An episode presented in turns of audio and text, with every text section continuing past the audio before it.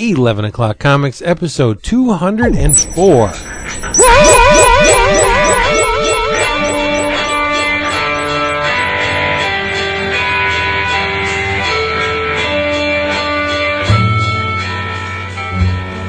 Strong to very strong. Who's that?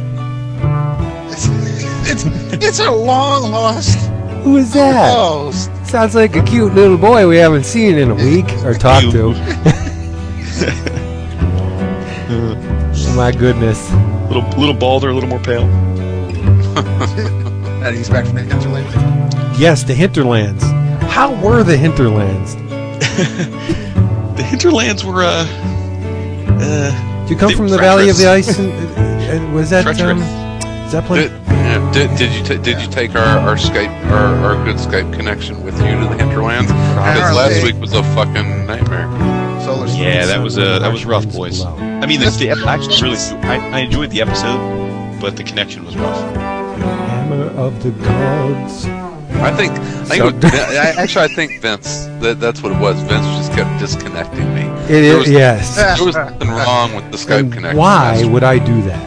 Oh, gee, I don't know. I, I don't either. The Love is equal. All in. the love is equal to the yeah, the love you. Well, if things go well next week, I'm gonna blow you guys' minds with what I want to talk about next Ah, week. really? Next week? Ne- Next week. Are we going to know ahead of time, or are you just going to spring it? Because I'm you, just gonna spring it. Oh. By the way, Dap Yo. Chopped is on. Yes. You know Chopped.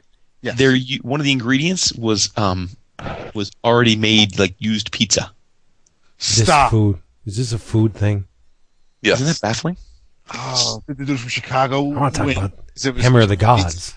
Before we get started, again, Hey, quick- hey. quick- quick- wait, wait. Did, quick- did, I did, did, did I shut up. deserve that fucking shot? did, no, I, no. did I have I done fucking anything to deserve a shot tonight? Chicago bucket pizza. The listeners need to give a belated happy birthday to Mr. Chris Niesman, who turned Yay. 53 Yes. this week. He said what? Happy birthday, buddy. Fifty-three. Yeah. Damn, it's already rough. And Well, you saw you saw my birthday wish to you is, is always like the, the, the Uh-huh. youngest old man I know. yeah, And yeah. if you're listening to this on Friday when it's going to be released, Yeah. uh, it is my, my eldest son's birthday today. He's Look at nine. that. Happy birthday! Having our first sleepover. tonight. the to- Ides well, of March, huh? Yeah. Yeah, Oh, no, Friday, Friday night. Uh, Yeah, okay. Friday night sleepover with six nine-year-olds. So Vinny's birthday's in eight eight days. I got the I got the list today. There's 60 The items on it. All of them There's what? Power Rangers. 60 items. All of them Power Rangers. do they even have sixty Power Ranger items? Yeah, yeah, Yeah. they do. And he's got a. Let me tell you, he's got a lot of the stuff. Granted, he's going on the website looking at stuff that's going to come out. so if it's going to come out, it's got to go on the list, right? Right. But he uh-huh. has a lot of Power Ranger stuff, and there's just a lot of stuff out there too. He's going Japanese and It's- it's your domestic fault. stuff. I It's your know. I know. You Hey, told everybody. Kaiju, he loves you. Kaiju. It is 11 o'clock comics, and I am Vince B, and I'm so happy that we're all together this week. Me too. Are you really happy? I am. Can't you hear my Really? voice? Hammer of the gods shall drive our ships to new lands. Does that mean you're going to disconnect me again this week? Oh. Why do I have the immigrant song in my head? I can't get rid of it. Oh, dude, I was down in Florida and uh, I was. My dad has developed this affinity to bad AM radio, and I f- just freaked out one day and threw "Houses of the Holy" in Nice. in the stereo and That's rocked those old fucking retirees' asses off. Nice. It was awesome. It was dun dun dun dun dun. How dun, was dun. It uh was how was spring break uh spring training? Uh, it was uh, phenomenal. Uh, if you if you had if you ever da- ever head down to uh, Fort Myers uh, around spring training, the Twins uh, baseball park down there, it's called Hammond Hammond Field. It's, it's nice. It's a really nice spring training complex, and the stadium's nice, and a lot of Twins fans, obviously. Uh, it was really cool. But in the same town, just kind of um, out by the airport, is the brand new Red Sox spring training uh, complex, and it's called JetBlue Park, and it was as as stadiums go, even though it's even though it's smaller and probably only seats about eleven thousand or so, probably the nicest ballpark I've ever been in. It was every single detail was perfect. It was, you know, it's a brand new park. Everything is just amazing there. Uh, the the field itself, if you've ever, if you've ever been to Fenway Park, the uh, the dimensions of the field are an exact uh, replica of it.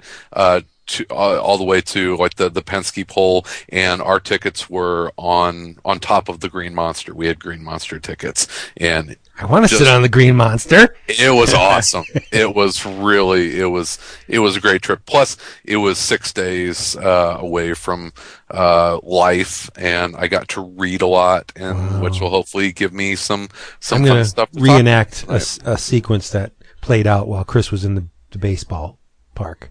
hmm Sir, if you keep touching yourself like that in public, we're going to have to ask you to leave.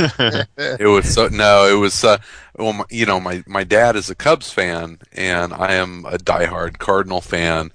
And so it was it was the two of us for six days doing baseball related things, and Wow. I I only um, called him a fucking bastard once. Your dad? yes. What? Yes, Why would you? Well, I have never cursed at my father. Yeah, mine's dead. I can't do it. But uh, oh, well, you he- should be he- thankful you have a father, Mr. was- he Oh my god. Very Oh, very that's terrible. nasty, told some said some very nasty things about my Cardinals. About And- my Cardinals. Not about me personally, not about my wife, but Oh. my Cardinals. The people who don't even know Well, me. speaking of baseball, this this crazy ass. wait a minute. Oh, That's- okay. Hold on.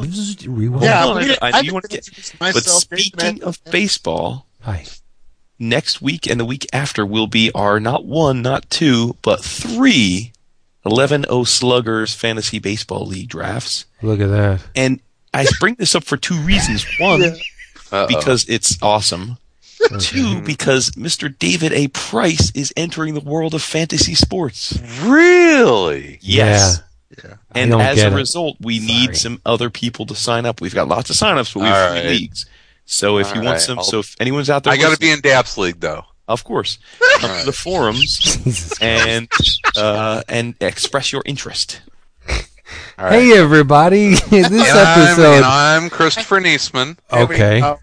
I'm David Price. I have thank yous. I don't want to forget. I've got a lot of thank yous too. I have them too, but this And- is a off kilter episode. It's all right. It's all good. It's right. true. And I'm Robert Oppenheimer. No, oh God, you're not. No. no, you're Didn't Robert Rod, Op. Rod Blagojevich. You or Poohole. You Hey. Jas- Jason Wood, everybody.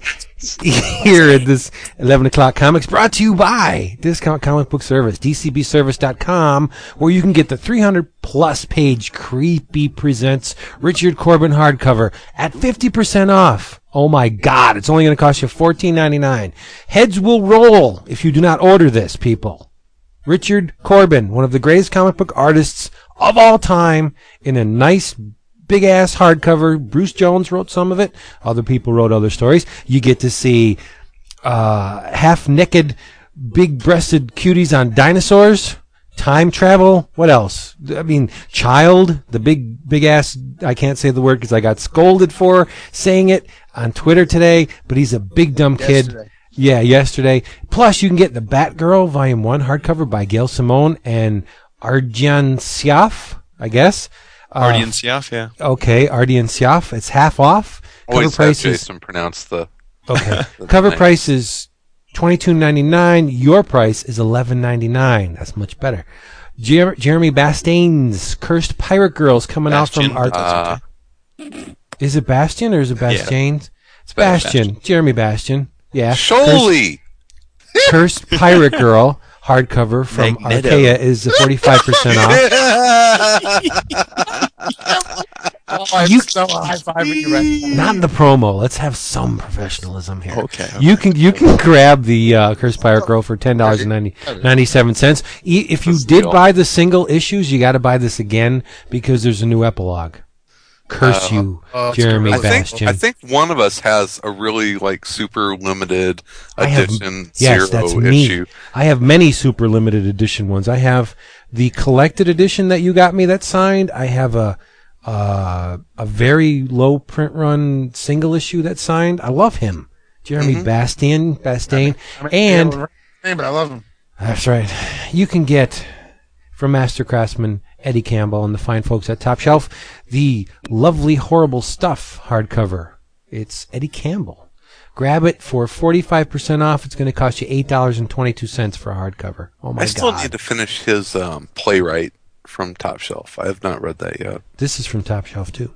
Yeah, yeah. Well, it's Top Shelf is kind of kind of his. That's his right. He should be. I haven't finished the Alec book yet. The Years Have Pants. Wow. I, I just keep. That's- I, I have a, a bookmark in it. And I just keep. Well, I've read it all before, but I wanted to reread it to remind myself what a freaking amazing craftsman.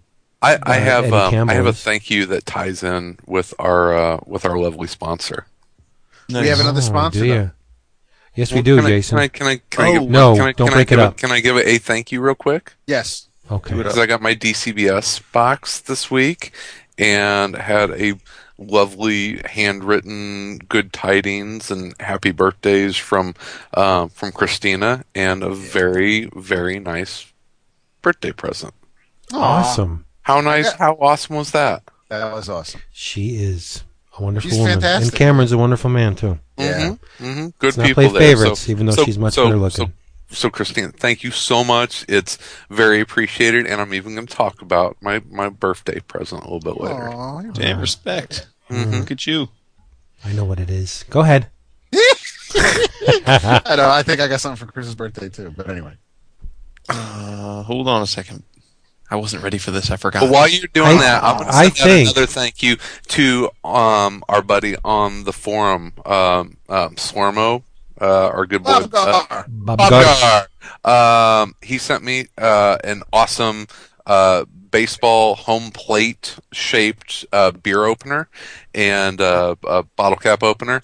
And he works for uh, he works for an AB company out there in, in California. Does uh, beer stuff, and uh, he does uh, an awesome uh, strip called um, Booze Hounds. And sent me some original uh, original art from his uh, from his webcomic. Nice. Fantastic. Yeah, it was Look at from you. the the one uh, January 15, 2012. So and some and some uh, some awesome uh, stickers and, and all sorts of stuff. So um, uh, Bob, can't wait to see you and, and the rest of the gang uh, uh, over C2E2. It's almost as if he's thanking you for doing something, yet I cannot quite determine what it is that he's thanking you for. Hours hours of fucking priceless entertainment. That's well, what why didn't he send it to the Around Comics show here. then? Oh, maybe, maybe he fucking did, and I'm Oh, just shit. thinking now. Because You got doesn't potty mouth, a brother. to say it again. Uh-huh. Hot tea. Jason, what do you got for us? You know what I got? I got I got You got and excitement. me, you and me in, in May squealing like a pig, and hopefully Dap doing it too. Yeah, yeah. Although Uh, not like Ned because- Beatty. It's true because on Saturday May fifth and Sunday May sixth is the Super Wild Pig show. That's right. You guys know I have talked many times about pri- prior Wild Pig sales, which then morphed into Wild Pig cons, and now Chris Eberly, the uh, the owner of Wild Pig, and his crew, along with the CGS guys, are putting on a even bigger convention, the Super Wild Pig Show, and it's in my neck of the woods in Piscataway, New Jersey, at the Embassy Suites. Uh, on, uh, as I said, the 5th and the 6th. On Saturday, I think it's 10 a.m. to 6 p.m. On Sunday, it's 10 a.m. to 5 p.m. There are going to be more than 30 artists there, including our buddy J.K. Woodward, Peter David, Lee oh, Weeks, yeah. Don McGregor, Rudy Nebres. Vince is all giddy over. Uh, gets to meet him again. Um, the thing is, is the thing about the Wild Pig shows is that it's always got ridiculous, ridiculous sales. Um, and this time they're going to have sixty thousand alphabetized back issues, and every single one of them fifty cent. Really? 50 cent. Uh, 2,000 plus trades, 50% off. Uh, all kinds of Vince. I, I don't know if you've been because I, I don't think you went the last two, but uh, Chris got a new collection of all great old 70s Marvel magazines. Ooh, Planet Ape? got- Really? I don't need- know. I he need- might. 23 and 24. Planet He might. Ape. He listens to the show. Maybe he'll put some aside for you. Well, here's what he's gonna I, do, I'm going to send you a list of some savage um, sort, sort, of, sort of Conan Yeah. I need. No, don't buy those. Don't don't buy Savage Sword. Just get the the Dark Horse um collections. Why would you pay like Because I, because I've got an original Savage Sword page that I want to Oh, have the original comic. Oh, okay. Well, let me check my. Maybe I have it for you. Okay. But anyway, Mr. Eberly, here's what you do: you take all the comics that you have that say DC 100 page giant on them, put them in a box, and then get a sharpie and write Oh. Vince on the side. I want them Really? all. Look at you. But the, uh, the the thing is, is that you need to pre-order your tickets because uh, I know from talking to Chris, and I know Chris Niesman here can vouch from putting on a show of his own with Sal a few years ago. Um, the hardest thing about running a con is the cash flow, you know, because you Up- need to up- book a upfront. venue, Yeah, you need it's to a- it's you need to, you know help pay for artists to come and get accommodations and you know there's a lot of upfront costs and it's you know most of the time these shows this one included are not you know big profit makers. You know Chris is doing this because he loves comics and he wants to have a sense of community. So you know he's not doing this to get rich but at the same point in time he's also not doing it to get poor. So it's going to be 10 bucks at the door for a weekend pass um, but you really i mean pre-ordering is really key because if they pre-order then that means he can get more guests you know there's a lot of like stuff that's that's that's uh you know to be determined and Well, the more extra raffles too, right? yeah absolutely there's uh there's three big raffles, Raffles are and sick. The- they they're sick. absolute Yeah. omniboo um there's going to be this year there's going to be an original art uh raffle um with Tell a you bunch what, of the what's that If if I win a raffle, unless it's like Jack Kirby's testicle, I will give away whatever I win. nice That. How about that? That's awesome.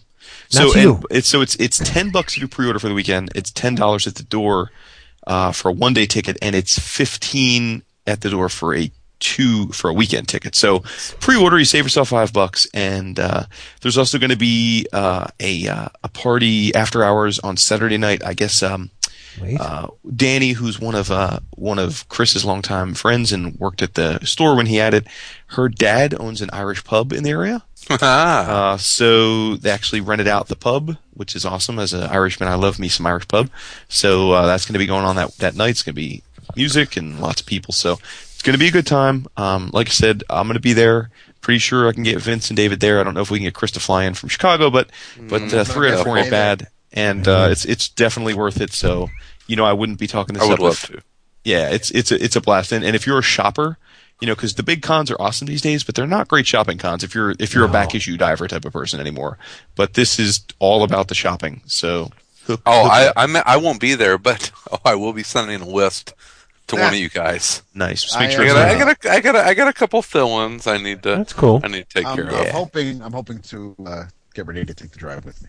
I'm hoping to hear you this episode. Oh, That's what I'm hoping. Oh, Ah, Okay, all right. I love you. I want to hear you. Let's. Yeah, balls. um, can I can I? Uh, I, have, I Oh my one- glob. One more.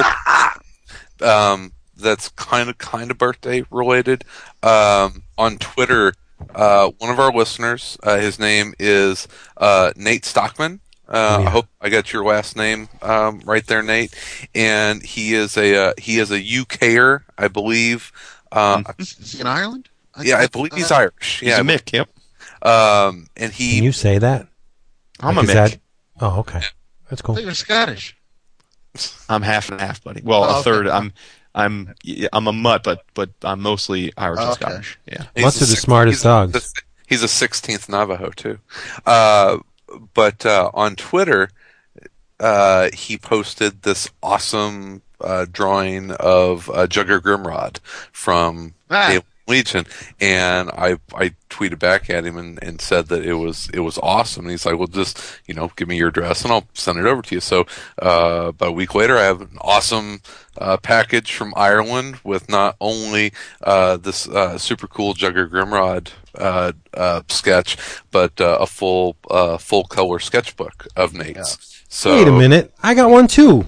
I Did As but, did I. Now, now, now, on on Twitter, he goes by uh, Snarser, S N A R E S E R, um, and and and that same name Right. will, will get you to his DeviantArt page. Yep, snarser. which is awesome. DeviantArt.com. Yeah, it is, and but yes, I he um he tweeted at me saying that uh, you know he sketched just while listening to the show, and it's a pretty kick ass.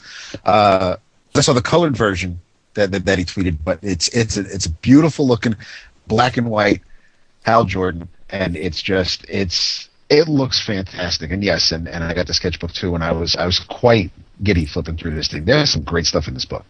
Yeah, Yeah. really cool. Yeah, no question. I got know what I a, got? uh, Okay, go ahead. oh no, you go No. ahead. Best X Men. Best X Men character. Who is it? Dupe, No. Storm. No. Oh God, no. I got my boy X. Cable. Come on, I got my boy Professor Cable. said, X. you Oh, that's X-Men. Bex- Now, I'm curious. I didn't see yours. Did he? How did he draw the cable? Like, uh, like Ed McGuinness bulky, or like uh, more like? um, no, he's Corday? he's svelte, but he's the uh, the techno organic virus is really eating away at the arm, and it looks like it's kind of oozing onto the, his main his torso. So yeah, he's So it's like from the Jeph He's Loeb struggling. Yeah, yeah, he's struggling a little, but that's cool. It's a great drawing. nice. For, he hooked me up with my girl Nina, my girl Domino. Yeah, I saw that one. Nice. That's It's beautiful. It's great. Um, Oh, I've got the return. He is. He's from Dublin. So yes, That's right. Yeah. And by the way, just so you know, um, the there is a art collective blog, um, and it's uh, actually called Eclectic Mix, and it's Yes. uh, Is probably most ecle- the most famous member is probably Declan, our buddy Declan. Is he an eclectic Mick? He is. Oh, oh, okay. Oh, you, oh, you. Well, Declan is. Oh, do you mean? Yeah. Oh, I don't. Yeah, I didn't know if Nate was. No, I don't think he. Well, no, I don't think he is. Not. He should be though. If they're listening, His there's wild another one worthy great. of your of your. blog. When I love. Wild Dog. got Asbat. Uh, David, would you please uh, remember to put the link in the show notes for this? Because I'll forget. Yes. Yeah, and, and just since Chris has already, I- I would be remiss because he already did it, but um, I too have to thank uh, Christina uh, Merkler of DCB Service because she was kind enough to uh, throw an extra goodie into my uh, most recent shipment as a thank you for us, and uh, that was really sweet. So, uh, And you know, it almost makes me I'm feel feeling, bad. I'm feeling less and less fucking special as we go here, guys. Yeah, I don't think it much Nate to do with sends you guys birthday. shit. I don't think- I don't think- sending you I don't. I don't think it was so much for. Well, see, she wanted everybody to celebrate. your It was birthday. my Oh, special day. That's right. so Oh, we're all taking part, and, and I really, I really, really do appreciate the uh, That's true. the, the the plural, the books that uh, that, that that she sent me, and Me You're- too. it's it's, it's it's going to. Um, my library collection is is that much closer to completion now. So I'm I'm I'm very very grateful. I'm very happy. Nice. Awesome. We really need to get buzz through the, the drink roll call because we're almost like a half hour in and we didn't even talk That's about all comics right. yet. I'm drinking Diet you Dr. know- Pepper, so I get it out of the way so Chris doesn't. Menage a trois. You know, if Water. you all, if you all, ju- what, why don't we just stop the drink roll call? Stop. No, why, we don't need to be drinking alcohol. You we know, can if if we're not going to celebrate embrace it, diversity. I got your back, No. bro. I got your back. we're just going to go through the motions every week, Oh, Do you feel like we're shitting on your thing by not drinking I alcohol? kind of, kind of feel a little For what on- it's worth, you I know? had uh, a bottle of Menage a Trois the other night, David. how was it? I've been I've been dying to find out how you. Dude, I liked it a lot. Sweet. I really did. You know, I, I mean, I bought it as a just because I thought it was hilarious. gag Because we always talk Oh. about it, Okay. and uh, no, and it was delicious. It was terrific. Yeah, I'm. I Nobody gags at the menage a trois. Uh, it was really good, man. Yeah, you- I Oh, you. Uh, you definitely. I, I'm. It was so good that I'm now uh, more interested in hearing your other wine recommendations. Oh wow. Well, So- I'm. Now he's nervous. Mine are no, because mine, mine mine are cheap and easy to get. Uh, one more thank you, since since you did bring up Menage a Trois. I want to thank Giselle Lagacé for sending me the third volume of the Menage a Three. Really? Oh my god! And You she roll like that now? No, she, she said a little sketch in it, and and oh, Was it's- it naughty it's- sketch? No, it's it's Dee Dee saying, you know, th- thanks for spreading the word, and it's it's. Wow. I'll, I'll I'll post a picture of the Look at the you. no, it was and because she's um she she's telling me about you know the the process involved in in this Archie story because you know for those who don't know she she does have a full length Archie story coming up in July. Uh, the subject matter may not be appealing to everybody, but I I um I'm not so concerned about that. I'm just I'm just really happy that. Uh, that I mean, she's done work for Archie before, but they were you know, like, like like eight or ten page stories. So now, she's got her her whole thing going. She's got the cover. There is a variant cover for, for you Jill Thompson fans, but um, Isn't that the Occupy thing that she's doing? yes, Ah, so Occupy Riverdale, right? yes, yeah. So you got I guess the lodges and then everybody else, but All the lodges are going to be pissed. yeah. so no, so I mean, I just so, she's been telling me you know the background behind the details and, and that. So I mean, so but no, she's so that's that's me saying thank you to her as well, Nice. What's her name again? Giselle Lagacé. See, I wanted And- just to say it. and and yeah, Menage ah three, the number three dot net is the webcomic rated R. So so you know Nice. not safe for work and just you know have your parents' permission before you click next and uh, and and it's it's. I think are we all reading it at this point? I read it. Yeah. Yeah, I, I I, mean, I don't read it like every time it comes Right, out, but right. I, I go every now and then and catch up on it. Yeah. Okay, read it. Cool. All right, drink Okay. roll call. Um, David, it sounds like you've come prepared. You've done your homework. Yes, I'm having some Menage a Three red. How appropriate. Yes. Well, there you go. Sweet. It's thematic. Vince, Water. Yes. Get your all right, down. you two are suspended. Suspended. Until we Suspended. bring some alcohol to the table, we can't or participate. at least lie about it. Um, and I am. Um, it's hot, by the way. It is. it's not right. It was 80 degrees today in Chicago. It's the 15th of. March. I love it. It's awesome. Um, but It's almost close in October again. Oh, yeah, Ramadan, really. that's Tell me what about it. Uh, but I have You laugh. like I have winter beer in the uh, in the wine cooler, which is starting to piss my wife off because she doesn't want me keeping beer in the wine fridge, uh, and it's too hot to drink it. So I had to go and pick up uh, one of my favorite brewers. Uh, they actually have their uh, spring seasonal out, and it's Magic Hat, who makes uh, one of my favorite summer beers. They're number nine. Uh, but Oh, that's now, good stuff. Oh, the Magic Love Hat number nine is so good. Um, but uh, this is their um, this is their spring seasonal. What do they call it here? It's um, uh, it's their spring seasonal. That's it, and it's quite delicious. Uh, it's one of the it's one of them their Vermont beers. So uh, anything that Magic Hat does, I've really enjoyed. Their um, uh, what's the one that has the that's made uh, with beets? Uh, it's the, oh, it's beat, delicious. beat it. The beat it. Uh, no, it's their it's it's their it's their summer seasonal, and it's it's I I think it might be Sal's favorite beer. Wow. he, yeah, he loves it, and it's it's really good. But so anything that Magic Hat puts out is uh is I gets the stamp the stamp. Yeah, I of gotta have your back on that. And by the way, Chris, just so you know, you didn't let me finish. I am drinking Dr Pepper, but it's laced with Everclear. Nice. Oh well, there you go. Yeah, I mean, toilet my, my water. rods and cones are gonna are gonna go. I'm gonna go blind, but it's worth it. Um, My my rods and cones. you, you, You ever, you ever try and get laid in high school with uh, Purple Passion? What? No, no. Is that kind of a Southern Illinois thing? must be. It's, That's it's the probably purple like squirt. passion. It's probably Yeah. like squirt. Yeah. It's it's, it's Ev- Everclear and grape juice. Oh wow. Mm, You never no. seen Purple Passion? no. No. We They don't act- treat people like that in Pennsylvania. Oh my gosh, they actually they actually packaged um, that stuff, and it's yeah, Purple Passion was like the original date rate drug. Nice. The only I'll kind take a gallon. stuff How, I've do- ever and how uh, do seen people is make scissor. that, Chris? Oh, the scissor. There you go. Well, I mean, before before they actually started mass producing it, it was uh, it's like grape Kool Aid and and Everclear. I mean, it's Everclear Trank. is um, homemade, Yeah, like, like corn- corn, corn. Yeah, yeah, moonshine. yeah. I mean, you can buy Everclear. You though. can go blind from that shit. Not right? that I'm Yeah. condoning condoning out of the date same- rape or getting women drunk for the purposes of having sex with them. I'm just, I'm saying Jeez. other people. They're a lot is- more I do- pliable when they're do drunk. We are 40 Dude. minutes in and have not talked about it. you know what? No, Uh, I but you know I- what? I- I It's gonna be- about because. Well, wait, you know, wait. Before you get into it, Yeah, we should all talk about the same thing, right? It depends. Wouldn't that be No, fun have- going in? Yes, yes, but wait, wait, wait, wait. I have one more thank you. You're not loud enough. I have I have to thank Mr. Jeff B on the forum for sending me the first three issues of King City. I'm done. Oh, all right. Respect. Yeah, can't careful on that. Why would he give those away? Sell them. Probably because he's he's got the collection or getting the collection or, or what have you. Crazy. Yeah, I got people. mine this past week. Yeah, But I, I can't wait to Isn't try it awesome? See if you know the I haven't read it yet. Uh, it's next on my list. Can't wait. What Can we wanna talk about? Vince? Can we talk about King City next week? Because I already talked about it. You're just catching up I'll, to me. I'll now. have to read the Absolutely, yeah. first. Uh, only up until the first three issues. We could do that. You have a new number, say what? Say what? You have a new number, say what? Say what? You have a new number, say what? Say what? What you gonna do with the new number? What you gonna do with this new number? You gonna get your bitches to call? So your wife don't know nothing at all.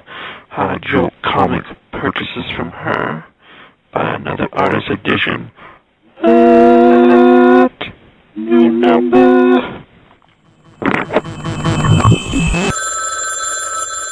All right. Let's talk about a book that came out Tuesday. Does the trade come out? Trade come out Wednesday. next week? Wednesday. Tuesday. Oh, okay. Wednesday, dude. Wednesday. Yes, I'm sorry. The book came out Wednesday. It's been a huge. Wait, but Since- you're assuming we all read it? We He did all read He it. is. We He did. is we did. We did all read it. Came out Wen- Wednesday from Image. But you know what, Jason? There's, there's no excuse because it's available on Comixology. If it's what I think it is, I didn't read it. you said you did, didn't you? Read. No, I did oh, not. You did it. Chris said he read it. Jason did. I read it. I read it. All right. You talking about Abort. Yeah. Abort. Yeah. I haven't read it. That's fine. Fuckers.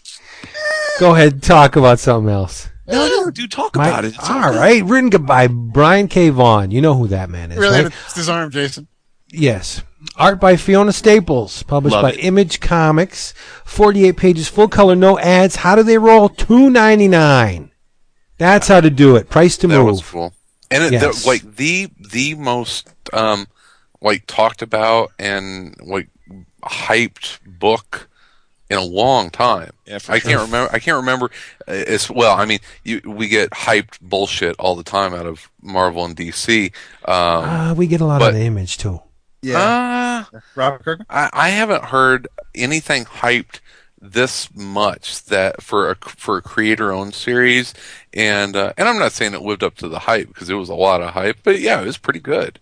Well, I don't think the hype is internal from Image. I think No. the speculators, in the wake of the Chew thing, I think there's a lot of people hyping Image books, uh, and a lot of and- store and- owners. and you know, it's- oh, it could be it's- another well, Chew. And it's Yeah, well, could it's be. the return of Brian K. Vaughan. Yeah, I think is- that. Right. I've, I've heard it talked about in a lot of um, like pop culture venues. Yeah. That Well, it aren't, was you know what I on. mean? It, according to the form, it was on CNN's Geek Out page. Okay. Very, very smartly done because the the front cover is beautifully designed and Yeah. executed by Fiona Staples, and it does not say issue one; it says chapter, Chapter one. one. That's very smart, very smart. And uh, Saga is in orange-ish, burnt orange-ish, and the one is in a kind of sea blue, kind of green blue, and it goes really well together. I don't want to talk about colors, but Jason, you well, want us to? well designed. It is a very well designed cover. You want us to set it up for you? Dude, by all means. Okay. Can we Land- spoil the shit out of it for you? No, there's not really much to spoil, really. La- uh, Plus, I'll- yeah, I'll probably let it build up. I'll probably let a couple issues build up and don't- read it. So I don't think you're going to want to do that. It's very good. no, But but well, don't listen to me. No, this way you guys can You let spoil you it. let the man read it however he wants. you wants. can Vince. spoil it, and that way I can. If I, I wait a few months spoil and go back and read it, I won't. Uh, you know. Okay. Landfall. Galaxy's largest planet. Landfall has one moon called Wreath. Problem is, Landfall is at war with Wreath. The moon and the planet are at war. Do you not say but the W? I, I say I the Wreath. W. What do you say? W- Wreath? Wreath. Wheat thins. Cool whip, wheat thins. Wheat thins. Jesus, Niesman. I can't even say wreath without with saying the W. How do you do it? You can't. Wreath. Wreath. Wreath. Well, anyway, because because of their their proximity to each other, not a good idea to be at war. So war and battle and skirmishes have been subcontracted off world, other places. Um, you have a man named Marco. He's a wreath foot soldier, uh, a conscientious objector. Ultimately, he will renounce his oath and betray something called the narrative. What's that about? Can't wait to find out. For a woman. But as of right now, he surrenders to coalition forces on Cleave. See, Cleave is this butthole of the galaxy where no one wants to be, and they ship out all the undesirables. I, I'm the, from what I get from this It's first issue, Siberia. It's to Siberia. to, to Cleave, and uh, so our our man Marco is on Cleave, incarcerated in a dis- detention center where he meets a landfall native, Private First Class Alana. Not the best soldier, bad grades in the academy, lazy, bit of a slut, but she's very attractive. so you know she is. She's smoking hot, very thin, lithe. Even with the Uh, wings. she likes to she's got wings. thins, Yeah. and she has wings. Yes, and and Marco has ram's horns Yeah. and and and ears that do not belong on a human head. And she's got I, a nice, I- she got a nice set too. She does, and I think it was pretty smart of of Brian K. Vaughan to introduce it with these two extra human characters doing something that's very human and that's yeah. giving birth to a baby. But I I kind of question the uh, smarts behind putting this sequence in the previews for when this book was Oh. solicited because this, to my, in my opinion, the first five pages are the worst part of the book. It it only goes up. From there. I mean, I, I don't. Yeah, yeah, it- yeah. it- no, it- it's what what it does and does very well. And there are you know one one or more people on the on the forum. Where can you find that at, David? forum.bullpenbulletinspodcast.com. Look uh, at that. that pointed out uh, that it right off the bat it humanized these very Yeah. alien characters, and that that was needed. And it's kind of a, a Brian K. Vaughan you know, trademark. That's it's very very Brian K. Vaughan. How the the setup for for this book. Uh, And then you see and, a and I tit. thought that what? and then you see a tit. You know, Then you see, yeah, and then you see tit, and then you see dad gnawing on the umbilical cord. So yeah, But- I, but, I'm digging that you know, part. Yeah. Um, but but you're right. It's it, it was. I mean, things get going. This is very much a Yeah. um, uh, kind of the childbirth is the calm before the storm. Yeah, but she's a freak. She's a freak because as she's giving birth to the baby, she's So- like, "Oh man, it doesn't hurt at all. It feels good, man. Is it supposed to feel good?" He's like, "You're a freak. You are." She's biting her lip. She's into it. She's like, I don't want to shit on you. Don't, don't tell me you're into me shitting on you. It's, it's, it's freaky as hell. It really is. It is. And it's, it's pretty creepy. I- go ahead. I'll let you. All right.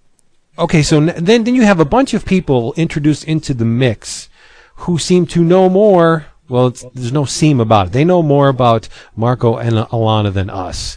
Uh, you have Special Agent Gale from Secret Intelligence uh, in a conversation with Prince Robot the Fourth. Now, here's what I want to know.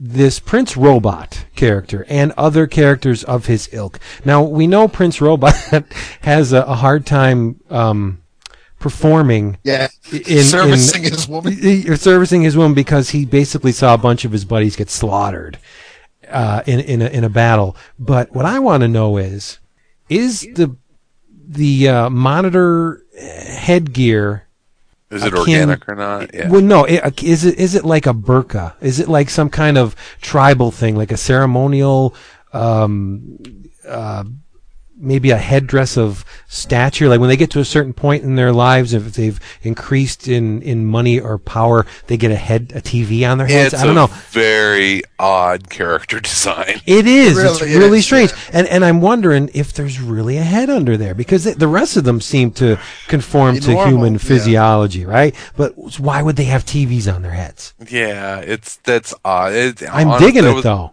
I, I don't, and I was reading it. I was like, Vince is gonna. No, it wrap this really up, works for me. but, Yes. Yeah, yeah.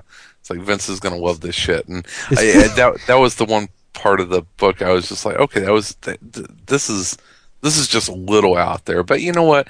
It's a it's a space opera. You know, fucking go for it. It uh, people are are comparing it to Star Wars, which I don't think fits at all. I it don't feel either. if it feels more like Dune than than Star Wars to me. Visually, that. yeah, it's Yeah, if you yeah. if you're gonna draw comparisons, thematically, I don't know. There could be some Star Wars in here. it's a- it's a lot of all that. But as far as like you know big space epics go, it feels a lot more like Dune. It's Don't it's, call it Star Wars though. Call it Seven Samurai. Like, go to the original okay, source. sure, sure. You dork, right? But anyway, and who else do we have? Um, then we have the man called the Will. Jason, this guy's cool. He has a, a cat. Is it like That- Big Willie, like like Slick No, Willie? he's like, not. like He's Will not. He's not Big Willie Styles. He's not the millennial. No, he's a he. He's, He's a, a bad uh, he's a badass ban, He- bounty he'd hunter. he's a he'd be called the guy- Will. freebooter, He yeah. would be the guy. He, he would be the guy that Brad Pitt would play in the movie. Yes. well, he's So hired more, by. he's more like Snake Plissken. No, no, no. He's more Better he's, dresser. He's he's, he's be- yeah. He's more. He's slick than. Han Solo. could be, could be. But anyway, he has a cat, and and this He's Nathan cat's Fillion called. from Serenity. A little bit, a little closer. yeah, a little bit, so you're little getting, there, getting warmer. Okay. He's got a cat. Yeah. and and the cat is called a lying cat because it can detect the it can, it can detect untruths And in its tell you. proximity, and it'll let you know. Okay, So, so walks around that going, you mad? no, it just gives it, gi- it it's it talks. It's a talking cat. Cool. Yes, it's Did your very cool. cat just say I was lying? Yeah. That was, This, that no, was- your animal. And Yeah. Vez seems to be this woman that hires him to uh, destroy Marco and uh, his. Well, by the time uh, this will gets into the picture, his uh, mother of his child. Uh, by the time she seems to be half unicorn or has some kind of Yeah. unicorn She- DNA she because me- she got a remind- horn. Who, who are the Who are the witches in in Dune? She remind me of them. Oh, wow. Oh, jeez, the Benny Bene Gesserit. Yeah, yeah, yeah. The Benny Jesuits. Yep. Benny Jesuits. Benny Jesuits. Is what they were? I love but, you, but you know what? You know what? though, when he says Benny when it- Jesuits. I Well, when think that's the uh, that's the only contingent that's still voting for Romney. Ah. Uh, see, when, when, when, when Chris says it, though, he talk makes sure he pronounces the W, so it's all good. Bene Gesserit, I think, yeah. But I mean, she whip. She has a, a unicorn horn protruding from the, the front of her, and she's all dressed in white. And she Yeah. picks up on this the Will guy, and for one reason, she wants the pair destroyed because you know what they're doing? They're a hindrance to morale. We cannot have the uh, one of ours commingling with the enemy, and not only that, but making a child. No way. I want you to kill them, but here's what I want you to do: you bring me that child unharmed. Yep. And there's something really smart, uh, uh, uh, really different and smart about the child. Uh, she seems to be cognizant at like a very young age because a lot of the issues narrated by her. Well, yeah, Now, I don't, that- I don't know that- how that- much of a flashback That- this that's is. fla- yeah, that's flashback narrative. I think what's different about her is that there's been other half breeds, but they haven't lived, and Right, right, right. and she's she seems to be a healthy child. But yeah, what I'm getting is not not that they want to uh, keep this from uh, ruining morale. It's you know th- th- this couple could be you know a banner for peace and. If there's one thing that you know us old cynics know is that war is good for one thing, and that's making a, a few people a lot of fucking money, and that that's that there's a balance of power there, and that war is good for some of these people. So Yeah. And it could also be that this child could be something more than they're letting Sure, on. sure, sure. Yeah. But the, Jason, there's giant friggin' even though turtles. no, because it, With- it, with a flashback narration, you know, it said that there's nothing special about her. She's not. She doesn't grow up to be the one. She's not. She could be uh, lying. She's not a prophetic leader. It's she's just this is this is their story. And i like that. I like that it wasn't this is the one that will you know bring peace to the universe and balance. It's like no no she just she She just gets to grow old. she, yeah she she this is their story. And that see. i i thought was cool And giant seeing that- turtles fighting under broken nice. bridges with starships, and it, it, it looks it kind of has a a, uh, a uh, Brandon Graham vibe to it a little bit. Some of the designs Yeah. in here. Yeah, yeah, yeah. No, I was picking up some profit one. one Yeah, you he put it down, you picked it up, right? By the way, speaking of Brandon Graham, I have to admit, Adventure Time doesn't repulse me as much as it used to. Oh, my god! You- what the hell is going on? Up is down, black is white. I, I've watched so Dogs mating with my, cats? my kids that I'm starting to appreciate Oh, its quirkiness. Son of a bitch! It took a long time, man. oh my god, I love you even more now. See, the thing is- vampire chick and the, Oh, Marcy is awesome. The songs, I'm digging the songs. Yeah. Man, uh, Finn and Jake are great. Did you see Fiona and Cake?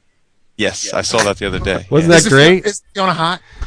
for sure? Yeah, but you don't say that because it's cartoon. What the hell? You can say it. I've said it many times. Um, but Jason, when you see this book, uh, I uh, mm, I don't want to say it this way, but I was aware of Fiona Staples, but she was never a, a draw for me. That's Like, yeah, okay, Yeah, yeah, yeah.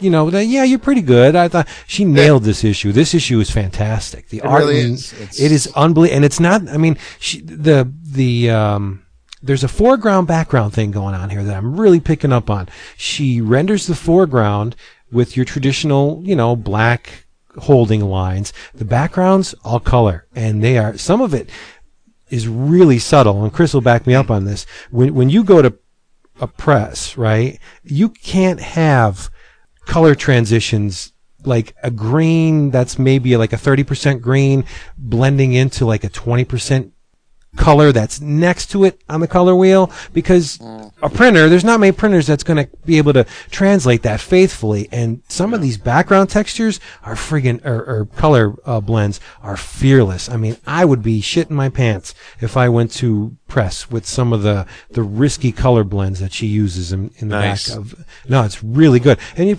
if you were going digital you who cares? The monitor will compensate but the press i don't know. This she's fearless and uh, She the- was the awesome. color- in, uh, I think the first thing I saw her in was Mystery Society, Mhm. um, which uh, I thought that she was just she's terrific. I, I, I uh, definitely someone I'd love to have a commish from some at some point.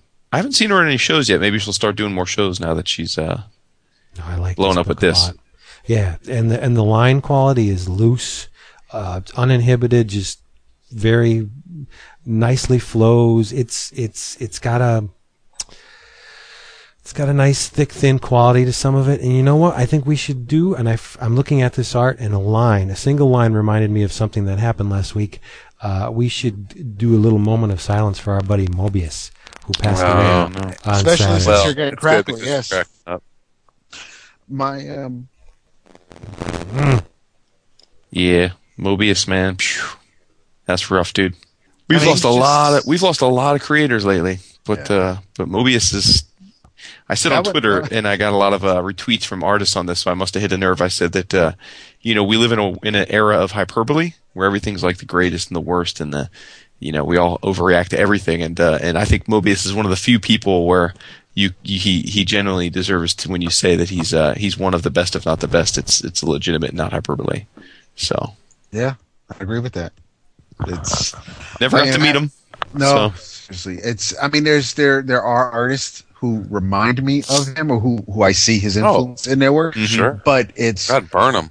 it's Burnham, Darrow. I mean, but they're Yeah, they're I was going to say Darrow and Burnham and a guy I want to talk about tonight are all sort of, I think, obviously of, of him, but but I mean, I think a lot of Dar- artists. I mean, I think Darrow worked in his studio. yeah, but I mean, a lot of artists, I'm sure, consider him a influence, even that we might not even see it in their work, but I'm sure they consider him. I mean, it's it's. I mean, I buying heavy metal off the newsstand and and seeing his work there, and and of course, I mean, it, if you were reading comics in the '80s, especially from the big two, and you knew, I don't I don't even care. Yeah, it was under the Epic imprint. I didn't care that it was Silver Surfer. I didn't care that Stan Lee was writing it, but Yeah. Mobius was drawing a fucking Marvel comic book, and that's that's all I needed to know. And I, I bought those two issues, devoured them. I could care. I, the, the story, I could care less what was going right. on.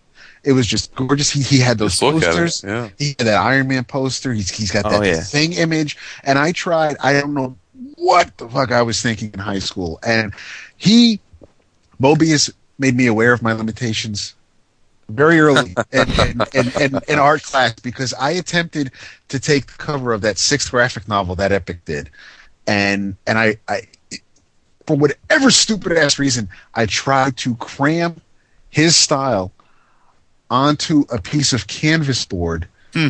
with acrylic paint and it just it just wouldn't work. It was the, the the most hideous looking thing i ever got to hand in an art class and i was just hmm. like there is no way. I mean that was and but that was because i was trying to just literally translate his image onto the canvas board Yeah. and, and it's just i was using the wrong medium. I was it was the wrong style and it was just it was it was a complete mess but i just i've been I mean, you see his influence in Fifth Element in the movie, and it's just, Oh, there's God. just- I Alien. mean, you know, so Yeah. yeah. so Well, I I was mean, gonna You mean, that, you mean um, you mean the the film adaptation of the Incal? I think that uh, it was Jay Tomio on Twitter that said it about it when he was, and he said that, uh, uh, and I, I did. He had a more clever turn of phrase, but he basically made the point that, uh, you know, it's uh, not only was Mobius uh, like one of the greatest of all time at one uh, field of, of the arts, but he was he was one of the best of all time at two. You know, uh, I mean, he it's just unusual. You know, he's literally like a dominant legend. It'd be like, uh, you know, if like Elvis was uh, not just the you know the king of rock and roll, but he also was like the best football player of all time. You know what I mean? Like movies, Yeah. You know, and um, and it was you know it's curious. I I haven't been on Twitter as much in the last week or so because I've been busy and, and I haven't had the chance. But um, But uh, I was curious to get hear what, what, what Gabriel Hardman, you know, if, if his thoughts, because I, not to say that I, I see much of, of, of Mobius in, in Gabe's art style, but you know, obviously, But but career wise, yeah, yeah, I mean, certainly from you know. Gabriel's a, a, a passionate comics illustrator who also makes uh, you know a, a decent chunk of his living um, uh, as a as a storyboard uh, illustrator. So you know, and obviously Mobius was a storyboarder and concept artist for some of the most famous sci-fi films of all time. Tron. Yeah, so It's, uh, I, I haven't seen, dude, though, you gotta- I mean- Gabriel's. Yeah, oh, it's, it's so much. I mean, the guy is I, one, one, you know, one of the greats of the great, and he was, you know, I, I think a, a, a compliment to that doesn't get handed out a lot. Yeah, I mean, he was an artist, artist as well as being, you know, m- mainstream, being, you know, a superstar. Now, and uh, yeah. I- Did, did you guys? For me, I mean, I guess and I know that we joke about ages. I mean, you guys are just a little bit older than me, but the reason I ask is because for me, I mean, the first time I really ever knew that he existed was was Parable.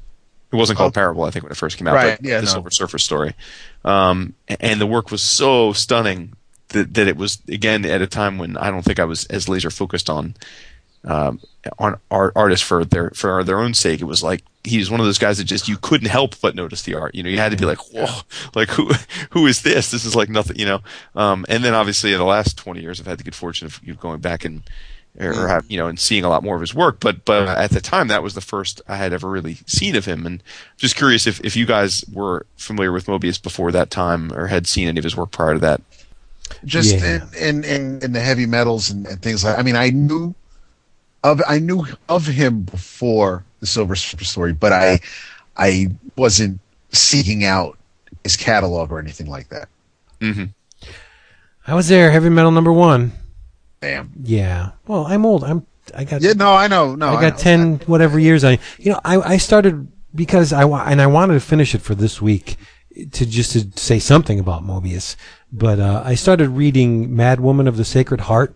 The the book Yeah. he did with Yeah. uh, Jodorowsky, and I, I can't talk about it this week because one, I'm only halfway through, and two, I'm going to need a lot of time because I mean it's it's it's a Spin-off- it's spin-off a it's show, a man. it's a Spin-off deep show. deep friggin' book, but the thing about Mobius is Deep look, cuts with Vince B. look at his artwork. I can see it now.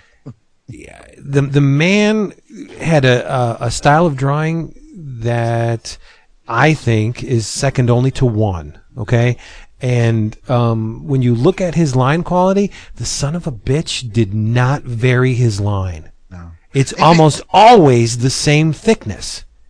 And how Yeah, effortless right. does he make it look? I And he makes it look how much disgustingly detail- easy, and- seriously, I know, yes. and you, you try and replicate Mobius, you'll fall on your face every time, every time.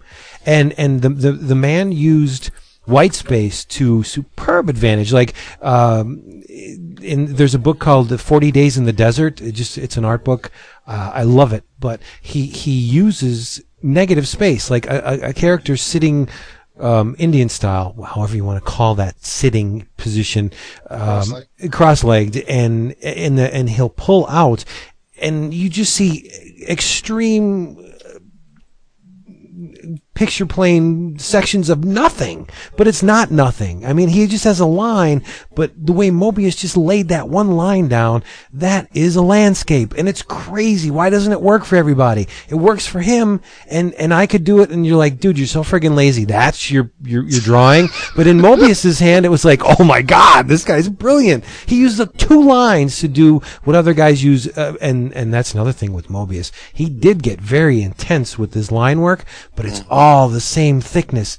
And and if he had to do like uh, a shadow, he would do the line a little bit heavier. But it almost never there's there's there's almost never a transition from a thin to a thick line within the same line. It's crazy.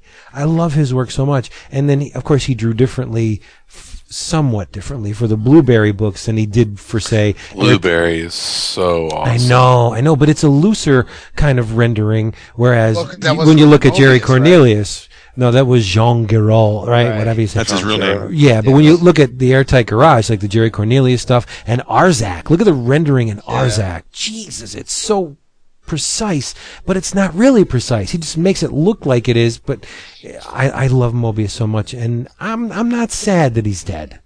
I am because we won't get any more work. But when you look at the body of work he's left us, holy macro, he, he has done more in one lifetime than any 10, 20 artists have done, have accomplished. I mean, and I, we're, we're, I'm glad to have it.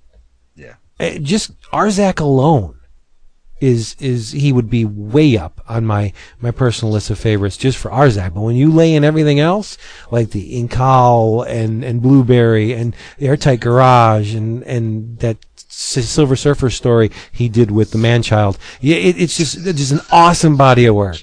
Yeah. Oh, and so varied. You know, it's like you, the Incal is. It, I mean, Eyes of the Cat, right? Remember? Ugh. It, it's, I mean, super high. Con- his stuff with Jodorowsky is super high concept, Yeah. sci-fi stuff. But then you look at Blueberry, and that's you know, if you're a fan of spaghetti westerns, I mean, that's it, it's there. It's and it's uh, it's just light-hearted western fun, and it's oh, and and beautiful. So he's. Uh, I was kind of messed up about it this weekend. I, I found out late uh, about it whenever I was down in Florida, and it was it sucked. Sure, was- but yeah, yeah, Yeah. Just what a what a what a talent. better to have loved Mobius's work and and well, you Oh, don't yeah. lose it. You don't lose it. So No, you don't. you win. It's a it's win win. He's in a in a better. I hope in a better place.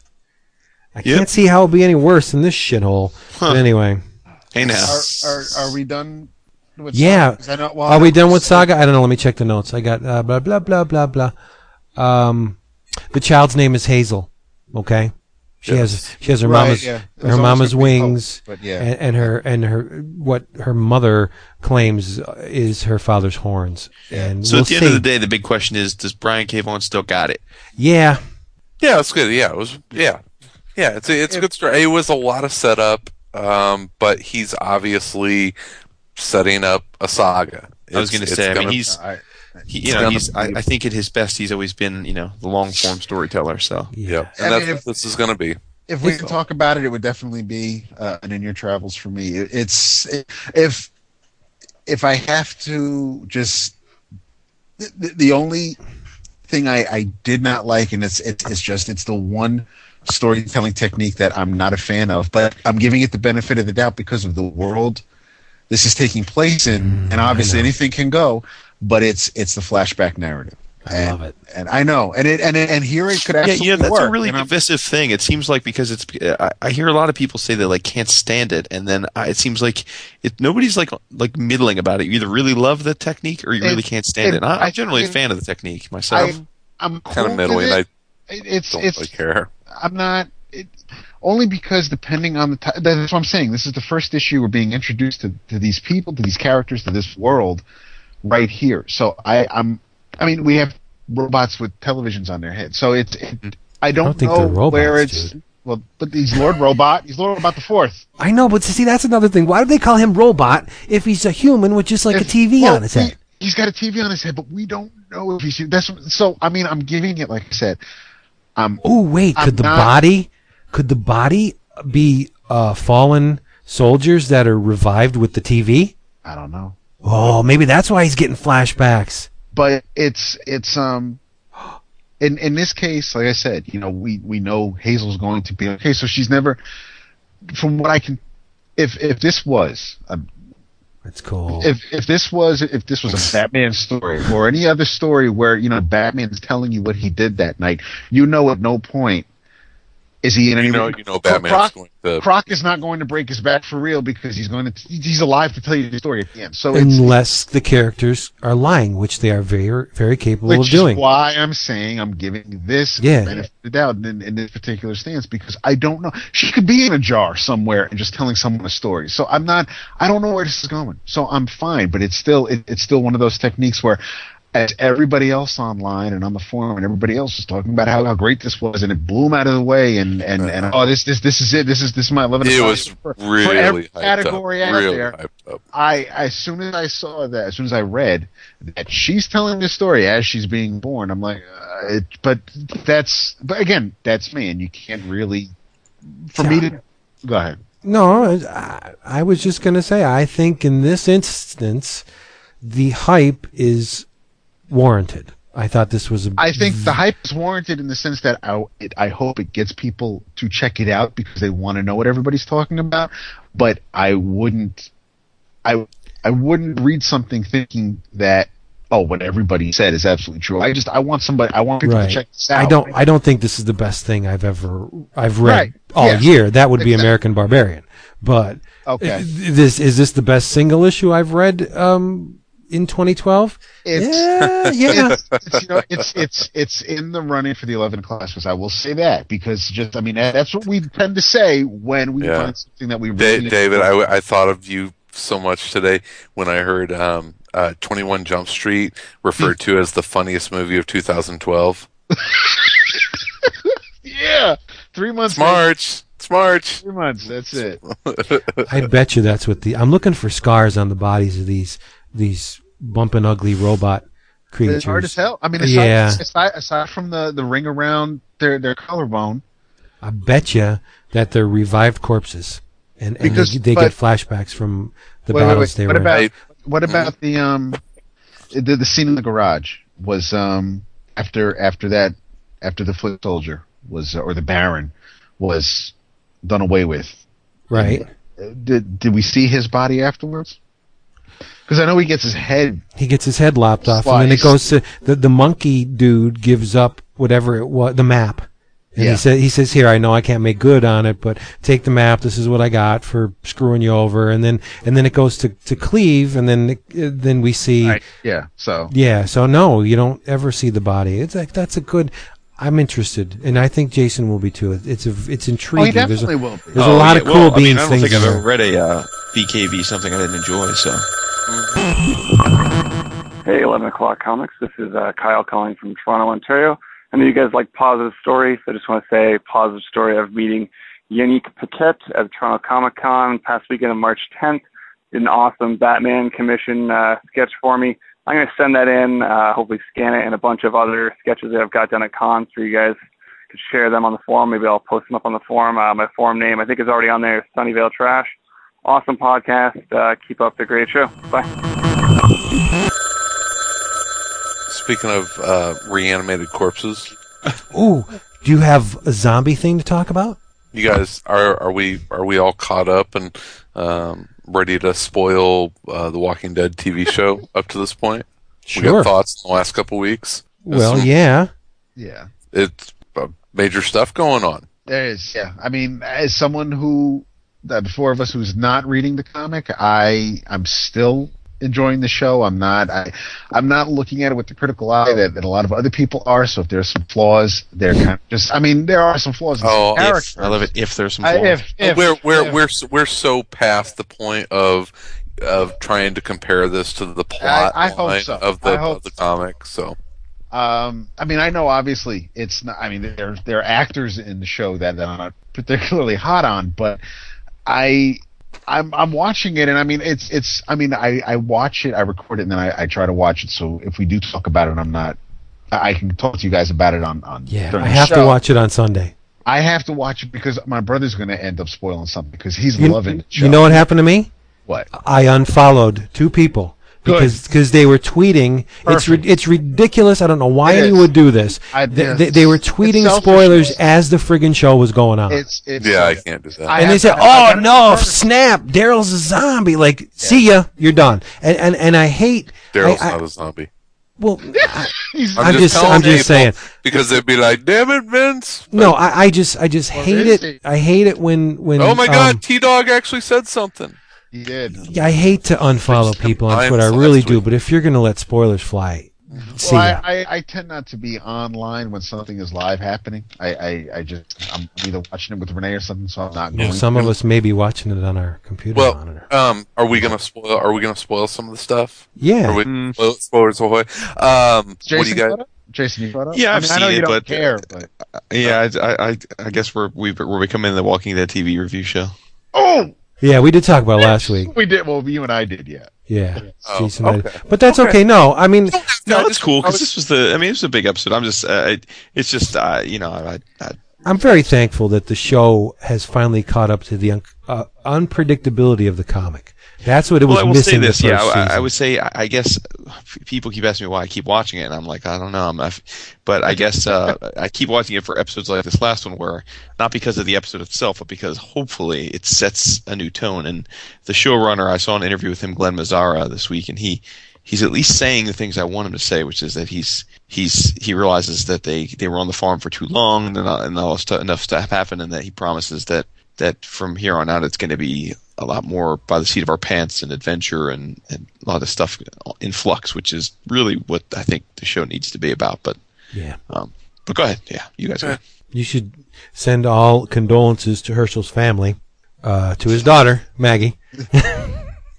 What? You, you know he's not coming out of it next week. Oh, is is Hershel? Is Hershel? Going I'm just down next guessing. week? I'm guessing. I mean, See, I don't, I don't. The only, the only part, the only clip I saw for next week is with, um, with Rick and and Carl walking back to the farm, and the walkers are behind them. So that's the only clip of, Right. of next week's episode I've seen. I don't know. Is is next season? Is next week the finale?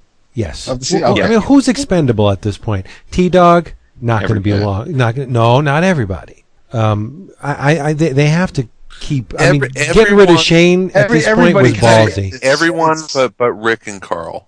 Yeah, yeah. Yeah, right. Oh yeah, I agree with that. Well, see, but I, I, I well, don't see, think they get I rid of Glenn too soon. That's what I'm. That, that's exactly what I was going to say. He seems to be just the one that I, I, I, I don't know if he's the one that I guess people can connect to the most, just because he's not. He's.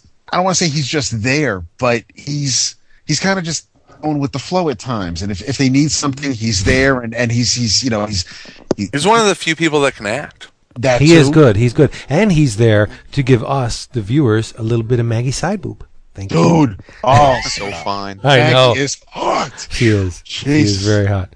But we're going She's into way hotter fanboy in the uh, in the show than she is in the comic. Yeah. Really? Oh All right. yeah, yeah, Yeah. way Uh, hotter in the in- show. In, in the comic, uh, this last issue, one of the one of the better issues in a while. I thought you said you weren't reading it. I get previews of it. I'm not reading it. I just. I'm looking at my shelf thinking, all right, where did I put volume 14? I don't have 14 and 15. I got to get my ass moving. I, re- I know I read them. Why You don't I have much. them? No, I did. No, you didn't. I miss a lot in 14. I, I read 14. Oh, that's true. Yeah. Yeah. I almost forgot what happened, but you're right. Yeah. Yeah. So. All right, so let's let's move on. If Well, we, no, if I mean, I, want was just, to. I mean, I'm curious to get your guys. I mean, the the since I mean, Chris brought it up. The the the the the big, I guess, call it the climax of the last episode, um, is something that a lot of us were waiting for, obviously, for, f since the first episode of the show, because I know where you're going. what went down is is obviously in, in the comic pantheon, it happened right away. You know, within the first trade. Well, I guess maybe the beginning of the second trade, but It was sixth is- issue. It okay, so the issue. end of the first trade. Yeah. So, um, and we finally got it, which is the the Shane Rick face off. But the show chose to handle the whole thing in a very different way than in the Mhm. book. yeah.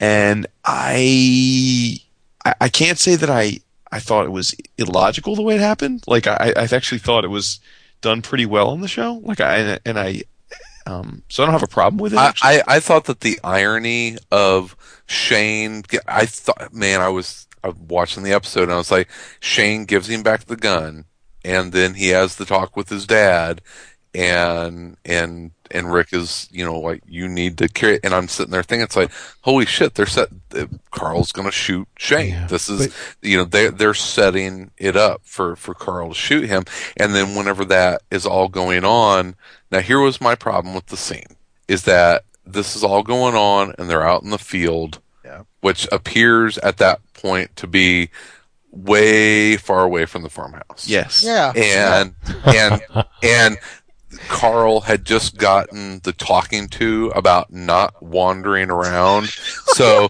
there so Dale has been uh, basically gutted and killed by a zombie not 2 days earlier, if that, by wandering around in the dark around the farm. And so all of this goes down and Rick looks up and there's Carl. Yeah, I agree. And it's just like, Didn't so bother Carl just decided that, hey, I'm going to go for a little stroll, or But did no, he? see, you know, did did he see them? Whenever Well, I think he you're was supposed to. I- You're I- supposed you're to thinking about it a the little fact too that he much. followed them, right? I, I mean, I- I- No, I well- didn't, didn't buy that. I, I thought he heard the shot. I thought he heard the shot that I, I think it was Shane who, who who shot his gun.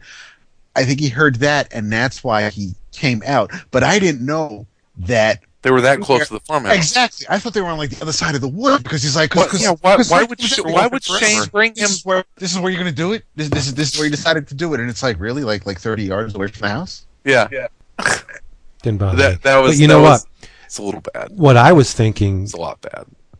during that whole scene was the the person that instigated that was Lori. That that that whole yeah. that whole meeting between she those two that was her little- fault because she had to feel chop. good. She- Yeah, yeah. she she had to give the dog a bone, and of course he's going to come back at it. Like, why would you do that? You you, you had him at a point where he, your husband went to great pains to let him know that he, you and and and your son belong to him. I hate when they talk Still- like that, but they're- yeah, they're there's still- still, they're still- What did she gain from it?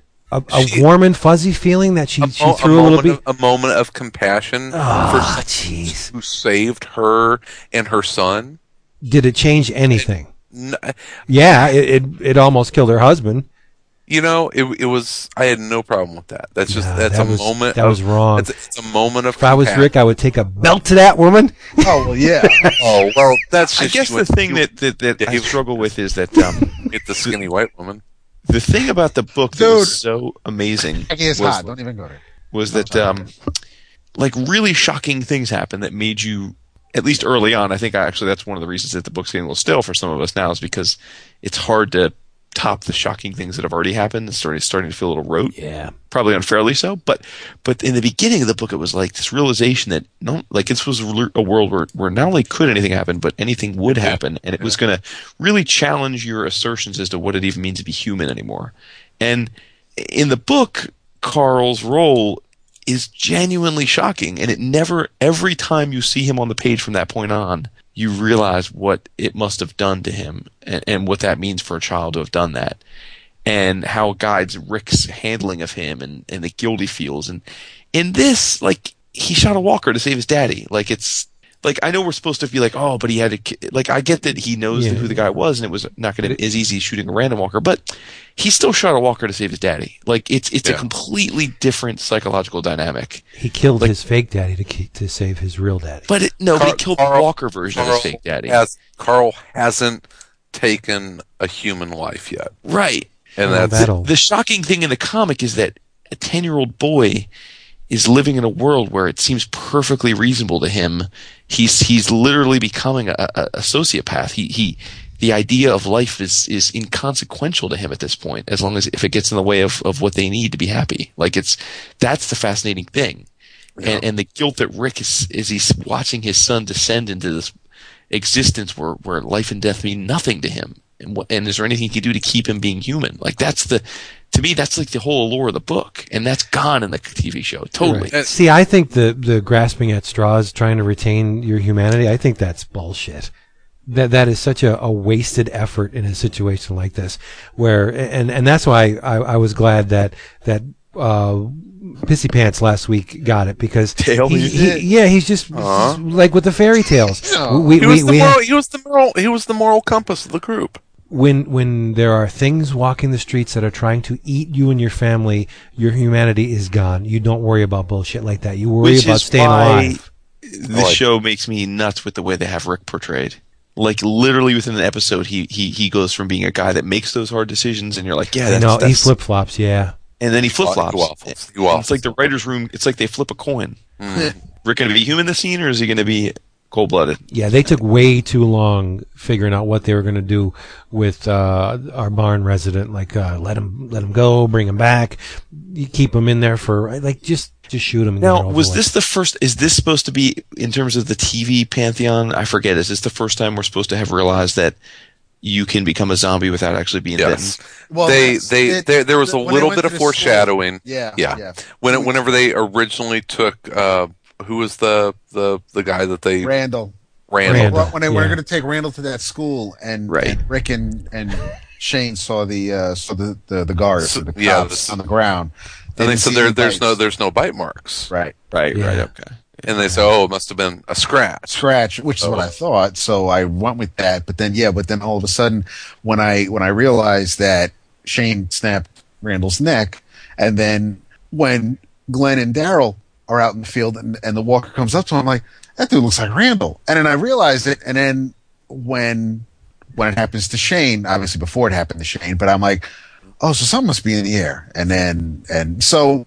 Yeah, I, I guess I mean, then you, you you just don't know. I mean, they've talked about the whole, you know, well zombie episode. You know, it could be in the water, it could be Right. in the air. Yeah. It's, Right, it's just- right. But but yes, they are.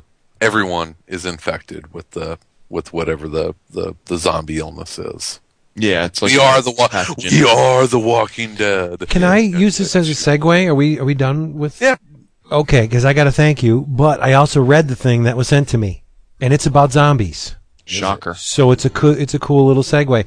Um, Mr. Matt Burden, Templar, oh, I know. Oh, sent me a, a book, a bookie book. It's a collection of the first four issues of The Dead, Kingdom of Flies, not Kingdom of Lies, Kingdom of Flies, as in nasty blowflies. And uh, guess who this was written by? Matt Burden. Alan Grant. No shit. Yes, this is a British publication. It's from Berserker Books. Belzec. And, uh, that's- that's the dude who sang in front of the quicksand. There you go. written by Yes. Alan Grant. I mean, what hasn't Alan Grant written? Lobo, uh, the Demon, Batman, Judge Dredd. Come on, you can have a, a, a, a list as long as my arm of all the characters Alan Grant has written. Penciled by Mr. Simon Bisley. No Oh, shit. that's pretty good. yes, the he, covers draw, he draws pretty. he does. The covers are by Glenn Fabry, who we've seen Absolutely. on the every preacher cover. I was going to say Right. was the uh, cover artist of the uh, gifts I received from the Merklers. Oh, really? Oh, Hmm. Andrew Brown was the inker. So, um, this is, like I said, the kid, the dead. had an anchor. yes. Wow. Um, and I want to talk a little bit about that later. Okay. Not a whole lot about it, but a little. Of course bit not. I was gonna say we're because we're getting close to the end here. I don't care. You don't set the time. But anyway, in in it, it it it takes place in Britain. Uh, Oh. specifically the Is it a Farringdon. post-apocalyptic world. It is. It's Oh, the Farringdon Farringdon Fire Station, and the uh, last remaining fireman. Uh, the world has gone to shit, and the dead are coming back to life. Okay, and and you have the uh, fire station watch commander, Mister Derek Wall, trying to retain some kind of hold over his men, which is difficult to do when the most you could do is try and stay alive and watch.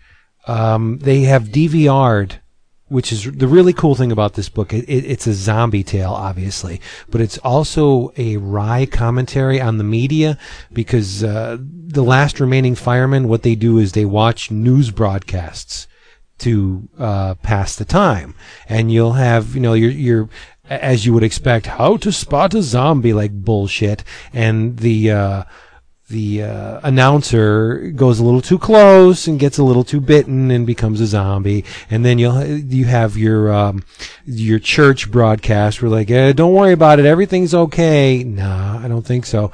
But and it's kind of like RoboCop in a sense where they just make a total mockery out of out of the media. Uh, one woman is showing how to dispose of a zombie, and she has like a uh, low cut bra on and garter belts and you know uh, big booty and at by the end of it her nipples are hanging out. It's Bisley so it's it's pretty foul you know? Heads getting lopped off arms they set the zombie on fire. Point being you just got to shoot him in the head right?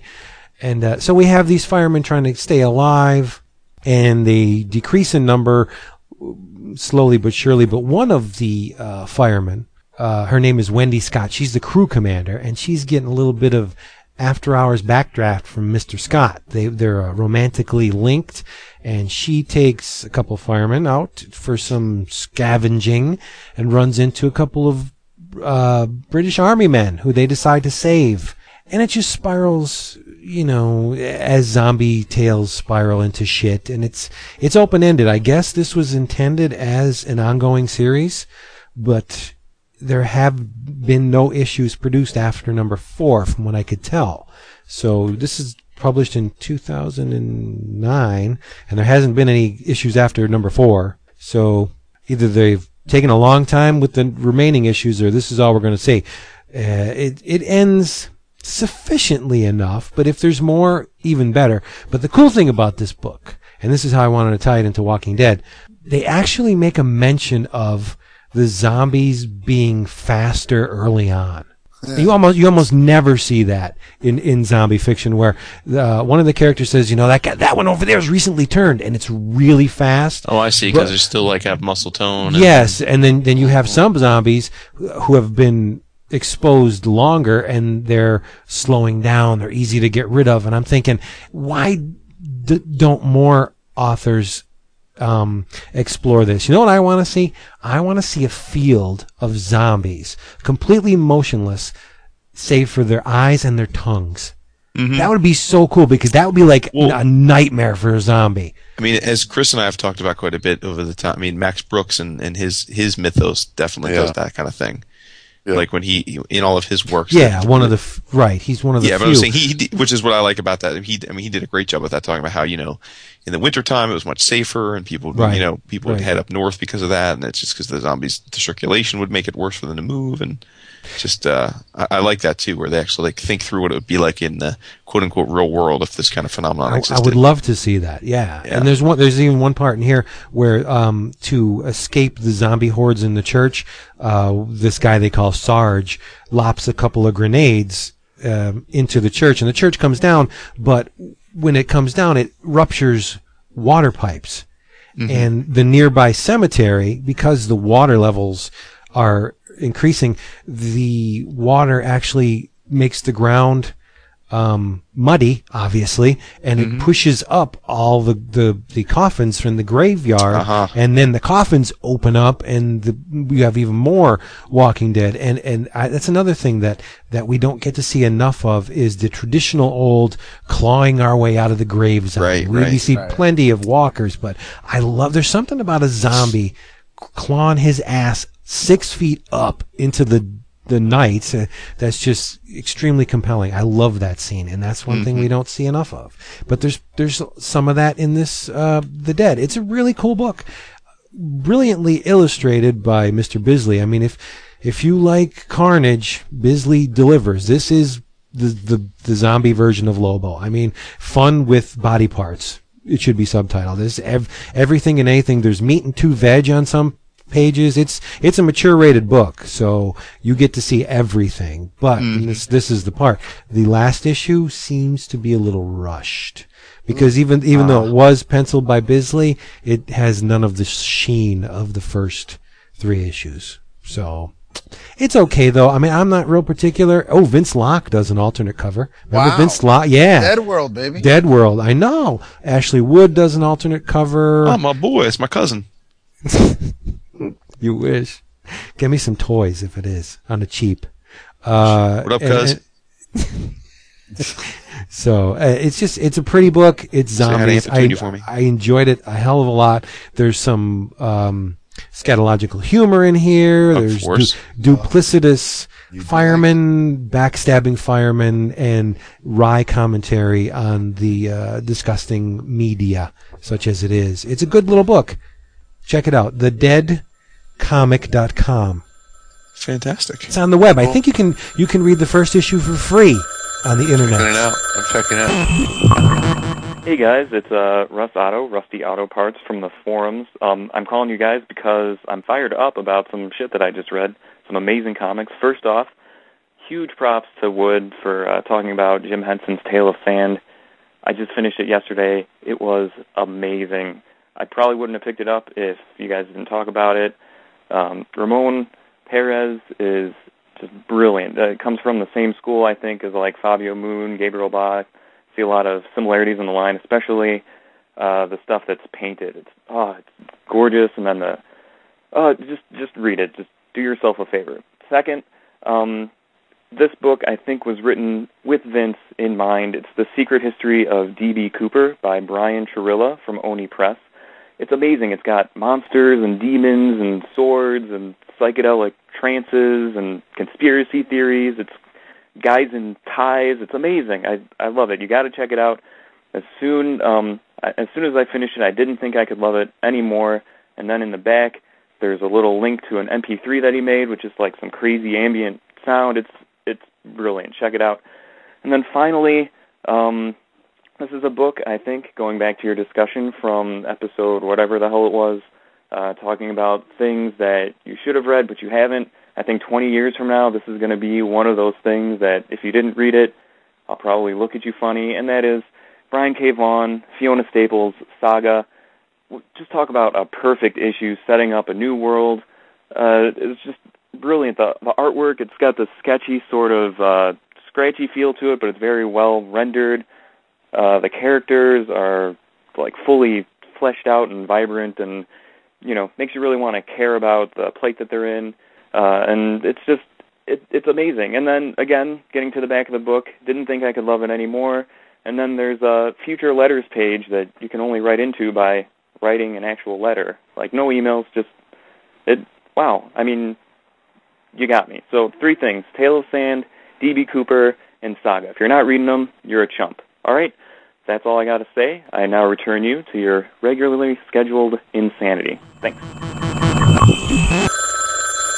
Speaking of checking things out, I was um, shocked and uh, a little disappointed in how many people uh, on the forum have uh, admitted to never reading Born Again. It's quite Shocking, right? Quite, Yeah. quite, quite a conversation, and it's like, hmm, Jack Kirby, never heard of him.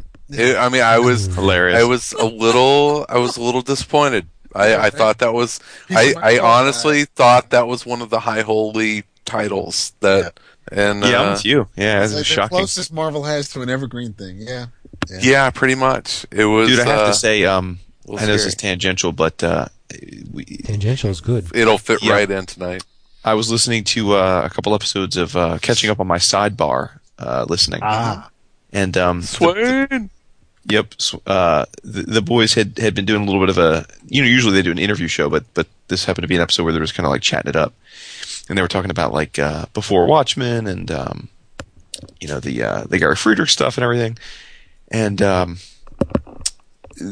when they were reviewing the the whole thing, and, and and they really had a very similar take to our own take, frankly, which you know was just like it, it sucks, you know, like that that you know the situation sucks, but in, in a lot of ways, like you know the companies have the right to do what they're doing. It's it's just wish maybe we, we wish they weren't doing it that way, but they have the right to.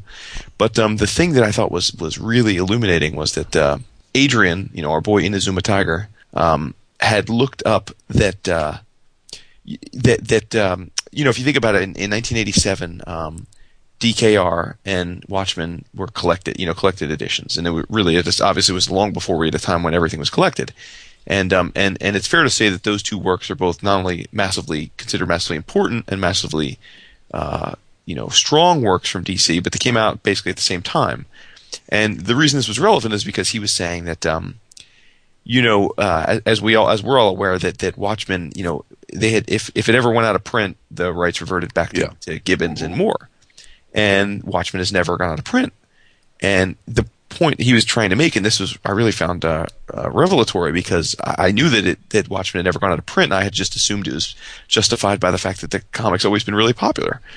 But his point was that DKR certainly massively popular, um, and and a, and a character that that is arguably the most evergreen character you know in comics, and yet DKR has gone out of print three times in its existence, including Really? like a six year span.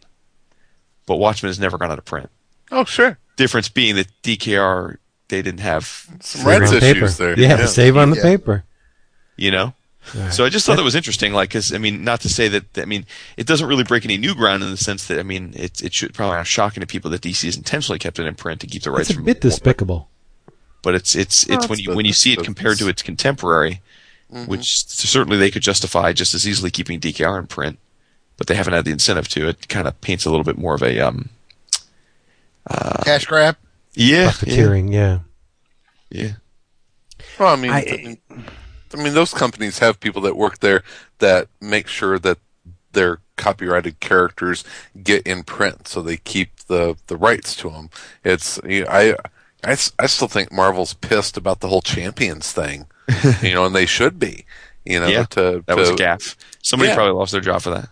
Probably you know it's they lost the rights to use the title champions and uh you know probably you know i don't know if it if it ended up costing Fraction uh you know a a, a long run on that book but what what they have to end up calling it um, Order. The order. the order you know it's Yeah. yeah it's not quite as as as catchy No. as the champion so um so yeah, I mean it's you know it's business, man. They're Yeah, they're not yeah. they're they're not they're not here to take care of us or the people that work for them. They're there to make money.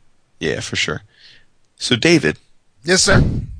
I thought when Vince said we read something that he was talking about something else. I, you know, I, part of me kind of wished maybe a little bit that that's what he was talking about, but I had a feeling it wasn't.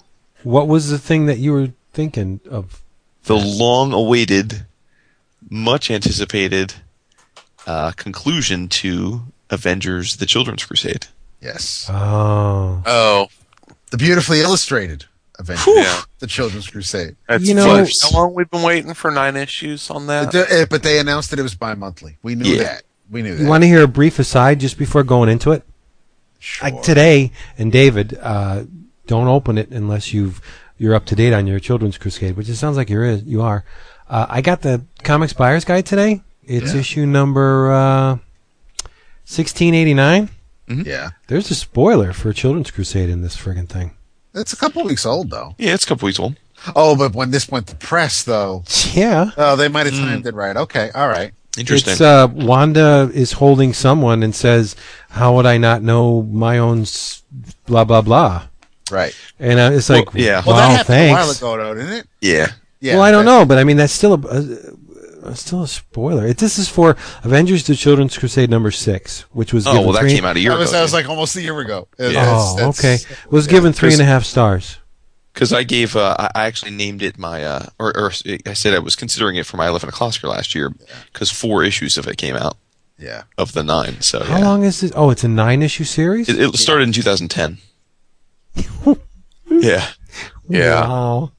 Just make I it a guess fucking I- graphic. Well, no, but again, though, it was a, it was an every two, it was a two, every two month, and it was a nine issue series. So it was going to take 18 months. I mean, it was never, it wasn't like that wasn't planned. But I'm glad. Oh. I'm glad I waited to buy it all at once. yeah, the hardcover comes out this week too. Well, it does because it also it, it ties into, or they they recommend you read Well, see, it. now that's what I was going to ask you, right, Boo? Because uh, He's the boo mar- now. the marketing machine told everybody who wasn't reading it, "Gotta read it because it's gotta read it before Avengers vs. AVX. Gotta read yeah. it." Yeah. And now I haven't admittedly read AVX yet, obviously, but I I think I have a good handle what AVX is about, and I Oh, don't I know what it's about. I don't know. I don't know why someone had to have read this before AVX starts. I think it.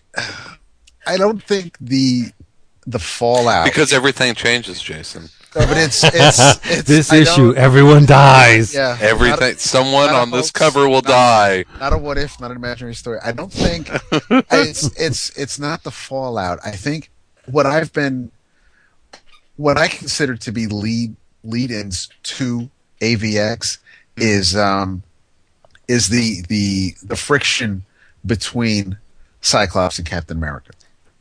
which And- I thought was really strange. Like That- I, like I thought the way it was handled in the book was very odd. Oh, in this particular book, yeah. Yeah. But I mean by by Like it was cooked He- up or something. he lied to he lied to Captain America and Schism when when when the whole True, thing with- that's with, true, with that's Choir.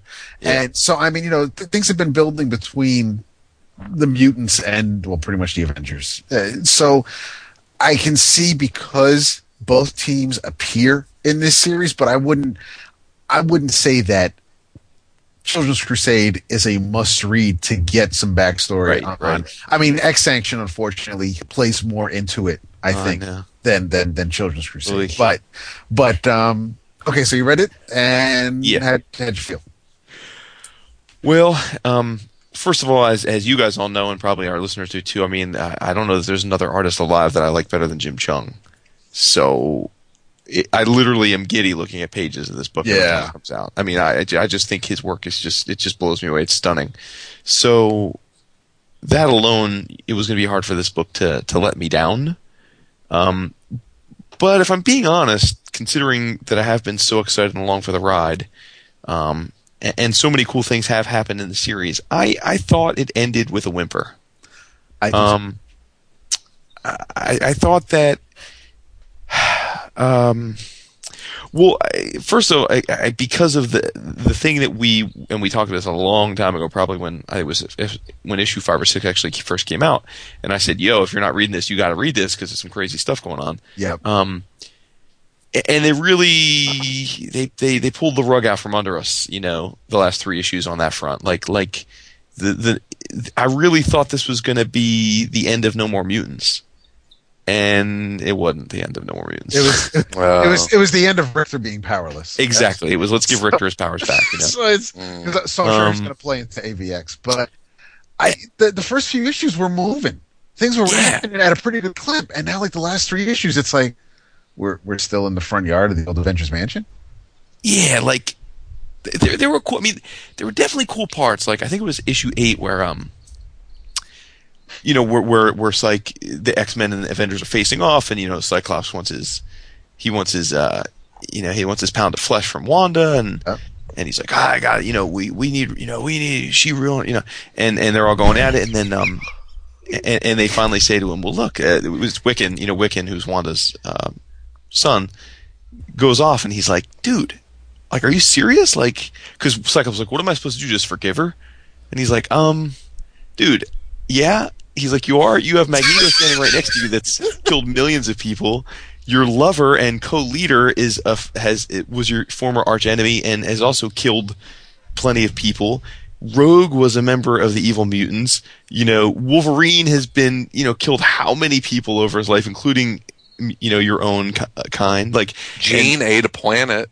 Yeah, he's like, well, she's not in the book, but he's And like, crystal. he's like, he's like, he's like, half of the Avengers, you've all been, you all were criminals to start, Yeah. you know. And he was like, he was like, and you can't, why can't you forgive Wanda? And I was like, that is a good point. Like, I was like, is. that's cool. It Like that, that was cool, you know. Um, but uh, like, I just the last issue just left me cold. Like, like, um, like having the stuff with Iron Lad and Vision, it just was like, oh really, God, yeah, that like, just like we got to go there now. Like, wh- why are we going there? Like, what?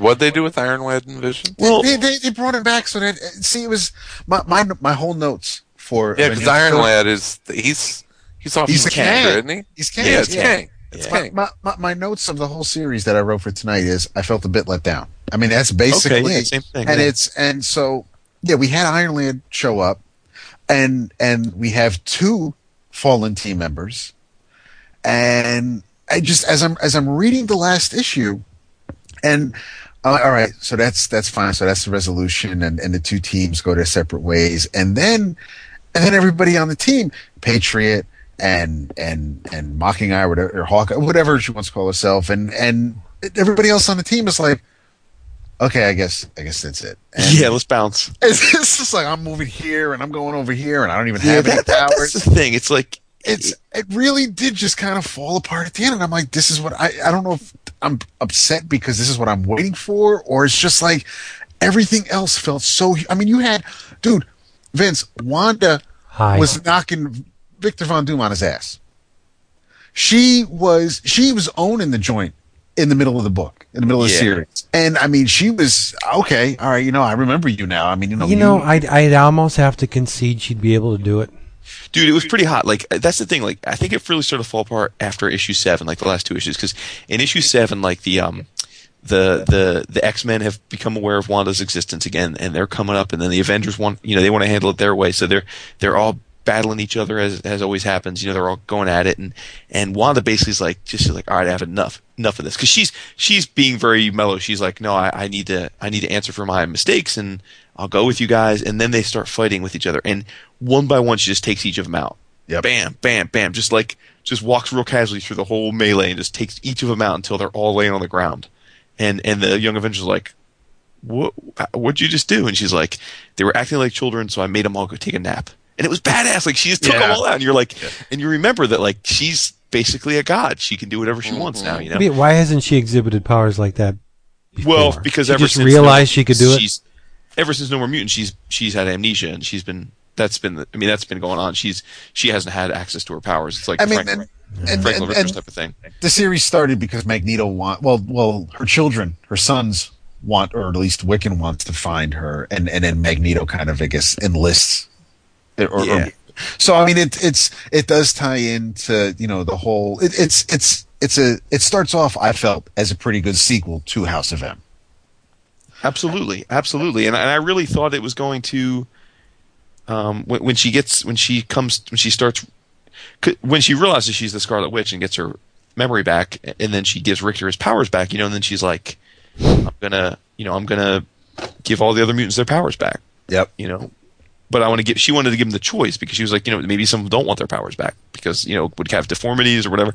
But I'm going to give them all the choice, and um, and unfortunately, she doesn't get to do that, and uh, and, and I'm fine with that. Like, I mean, you know, ultimately that's a creative that's a creative storytelling, and they probably wouldn't let him do that because of editorial. But but I guess when I think back at the way the book ended, like it kind of was. It really the exciting thing about it this whole time is it felt like it wasn't going to be throwaway. You Yeah. know. And then an when it's all wrapped up, it's pretty much story. was throwaway because we're left with Wanda being depowered and sort of deciding she needs to make amends, but not being an Avenger and not being an ex. You know, not she's she's not a part of the team. She doesn't feel she's worthy to, and so she's kind of back out into the periphery of the Marvel universe again, which is where she was when this started. You got Doom, who was her paramour and her lover. Um, he's back to just being Doom, which is to say that he's been, you know, he takes a turn, a heel turn, gets defeated, and then he's back being Doom probably in the ne- next time that they need him to be in an arc of some other comic. Um, like David said, you've got Iron Lad doing something which really seemed completely out of character, and then Heinberg basically setting up like this is the moment, you know, this is the moment when you're going to become Kang if you do this, and he does it. So it's like okay, okay, he goes become Kang, I get it. Um, and you know the Avengers are back over here, the X Men are back over here, and they have like some throwaway line at the end where the Avengers are like, "Oh, I guess they're okay for now." Like to the X Men, it's like, "Oh, okay, I get it," because you're about to fight. Like that. That's clever. Um, so it just, yeah, it just kind of felt like they were doing such a nice job of setting this up to be one of those stealth series where people weren't maybe reading it because they thought it was just a throwaway mini, and then we all tell them, "Oh my God, you you got to read that!" And then the artists and people, it's like you know, like Avengers Forever, and they end up getting the hardcover, and they're just all everyone's like, "Man, it was great! I can't believe I didn't." Re-. And now I don't know that it really is that. You know, I mean, the art alone still makes it worth reading because I I just think the art's impeccable, but. So I But you shouldn't know- get the hardcover.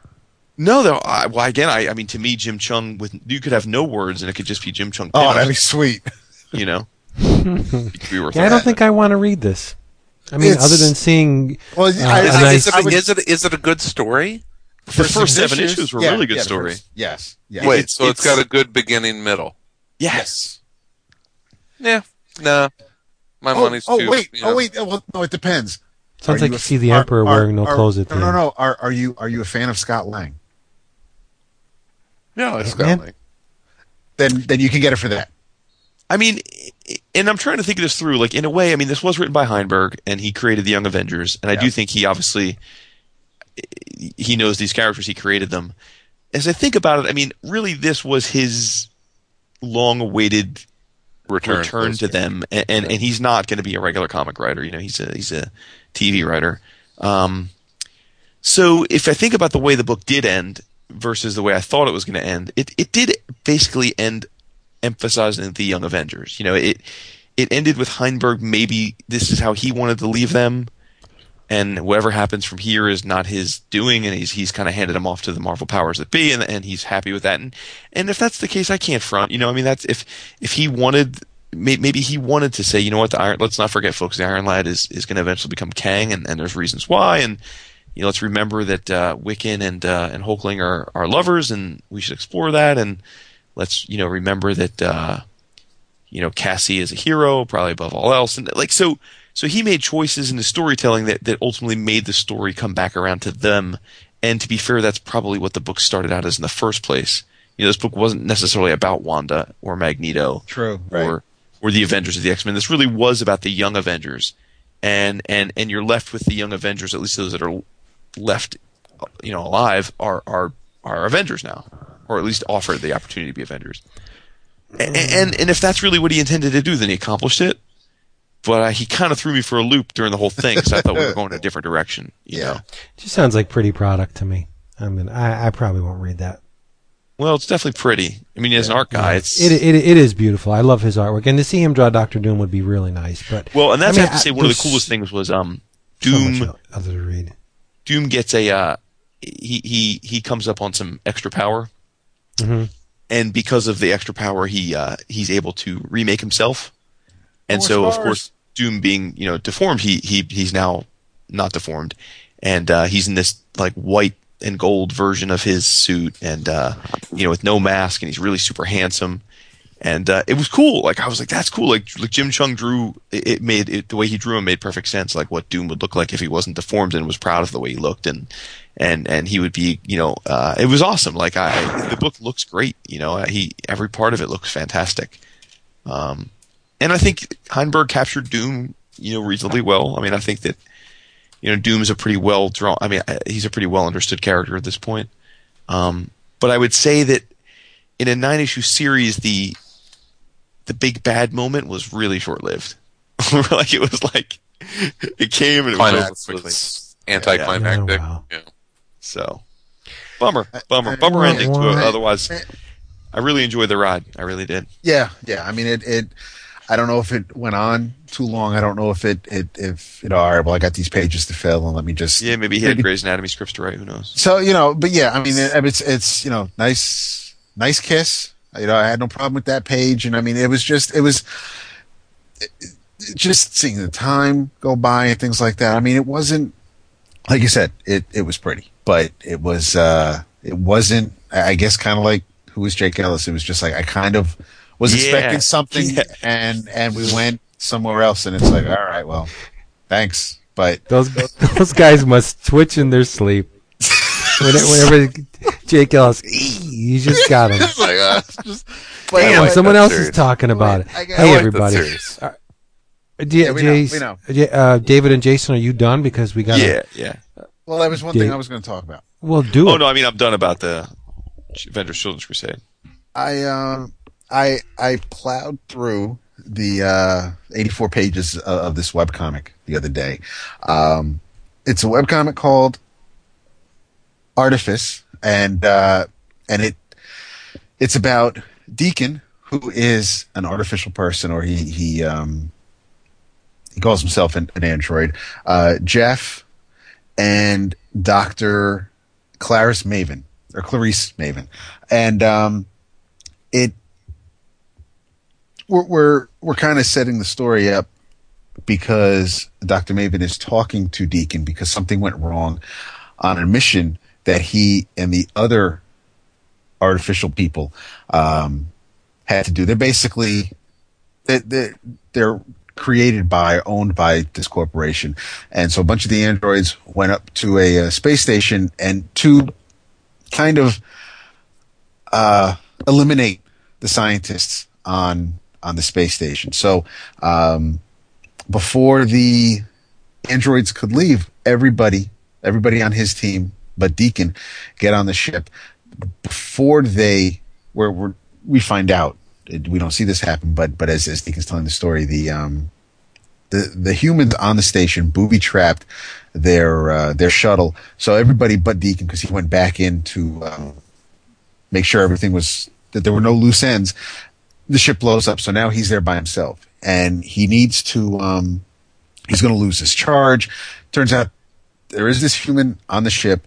He uses the human to um, to because he can't in, in order to give himself a charge. He needs to activate this machine. The machine does need a human interface. It needs it needs a thumbprint. It needs an eye. Uh, it has the um, like the, the, the orbital laser. So Deacon and the human Jeff basically become friends, and it's it's the art is by um, the art, the art is gorgeous, and I it's it's um, her name is Winona um, Winona Nelson, and it's absolutely gorgeous. The writer is Alex Woolfson with uh, two O's. It's uh, we were talking about Jim Cheung. This is it, it's it's it's a manga webcomic, but it doesn't look anything like um, One Piece or even Monster or Death Note or anything like that. It just it's it's pretty cool story as as we find out that um, that Deacon and his friend, the kind of relationship they have, and and and Dr. Maven is um, getting into the type of relationship they do have, and and I haven't. It's it, what made me think of this to talk about this tonight, since I did just read it, is since um since we were talking about Hulkling and Wiccan, uh, it it is Yaoi but it is Oh. it's it's it's not i will tell you this there is there is more shown in a standard menage a three strip than you see in this story and the fourth issue of last of the greats was more graphic and and showed more than anything you see in this web strip except for a couple of pages where deacon and and his friend have feelings for one another. This is just a standard everyday science fiction type of story. And and I don't want I don't want anybody to type in, you know, webcomics.yaoi911.com to think that they're going to see something that they're not quite. And and it, I realize as the way Jeff is drawn, I guess that's where the Yaoi comes in because he is he's got the long hair, he does look kind of feminine, but it's still a super cool story. It it is a um it is cupping? There's no, definite no, no, no, no. There's well, no, maybe there is. There's there, there might be a, there might be a hand on an ass. I'll I'll, I'll tell you that. Um, but it's uh it's it's a Kickstarter project. They did meet their um their their projected uh amount, but they are they're still still still taking donations because at least this way you can pre-order the uh, the PDF or the actual print of the um of the story. They, uh, like I said, it's already been up to 84 pages. The story is not done. It's updated at least once a week. And, um, I definitely recommend it to anybody that, that enjoys good. I mean, she's, she, she's in that like Amanda Conner, Kevin Maguire type of, I mean, just the way she draws expressions. Nobody looks the same. Everybody, there's, there's, um, the, the, the physics work. Everything just feels right. There's nothing, nothing forced. Nothing looks half-assed, anything like that. But it's it's it's really cool, and and it's because obviously since um since the human is gay and and Deacon is trying to, I guess, find out. He's he's using. I mean, they, they both have. They're both kind of on the outside looking in, and and uh, so they do have a lot in common. But you see you see Maven's reactions as as Deacon's telling and and oh when when Deacon's sitting on the couch and he's he's talking to her, you you um what Winona does with with his hands and how he's act he, he kind of at times he he, he kind of slinks into his shoulders a little bit because he, he's like he's like a little kid who who was caught doing something he shouldn't have been doing. And I mean she just she, she just nails the way everybody behaves in this. And it's it's the art that really kind of attracted me to it at first. But as I'm reading the story I was really really digging it. So it's it's um it's definitely something that you know go to the website check out a few pages see if it because i mean you're gonna you're going to be past like page 30 i think by the time you realize that there's something that's going to happen between these two. Up until that point everything's cool. It's like alien. You don't know something's going to bust out of some dude's stomach. It's just it's it's i definitely recommend it. And and uh and he's he started um wilson started a new webcomic called um the protectors and and that's more of a of a superhero type story i i don't know where the yaoi's going to fit into that yet it, it, something like that though it really doesn't bother me i mean if you if you like good art i would give this a shot no doubt so i mean that's that, that, that that's a major recommendation Cool. So as usual, right? This episode has Exactly, been dude. son of a douche. Yeah, a good douche. my bad my bad Well, while you're getting on crack, I'll talk about something for like two minutes. sweet Uh, Image, new number one, by Messieurs Jonathan Hickman and Nicholas Pitarra, The Manhattan Projects. This book oh, was heard about that this book was the jam, dude.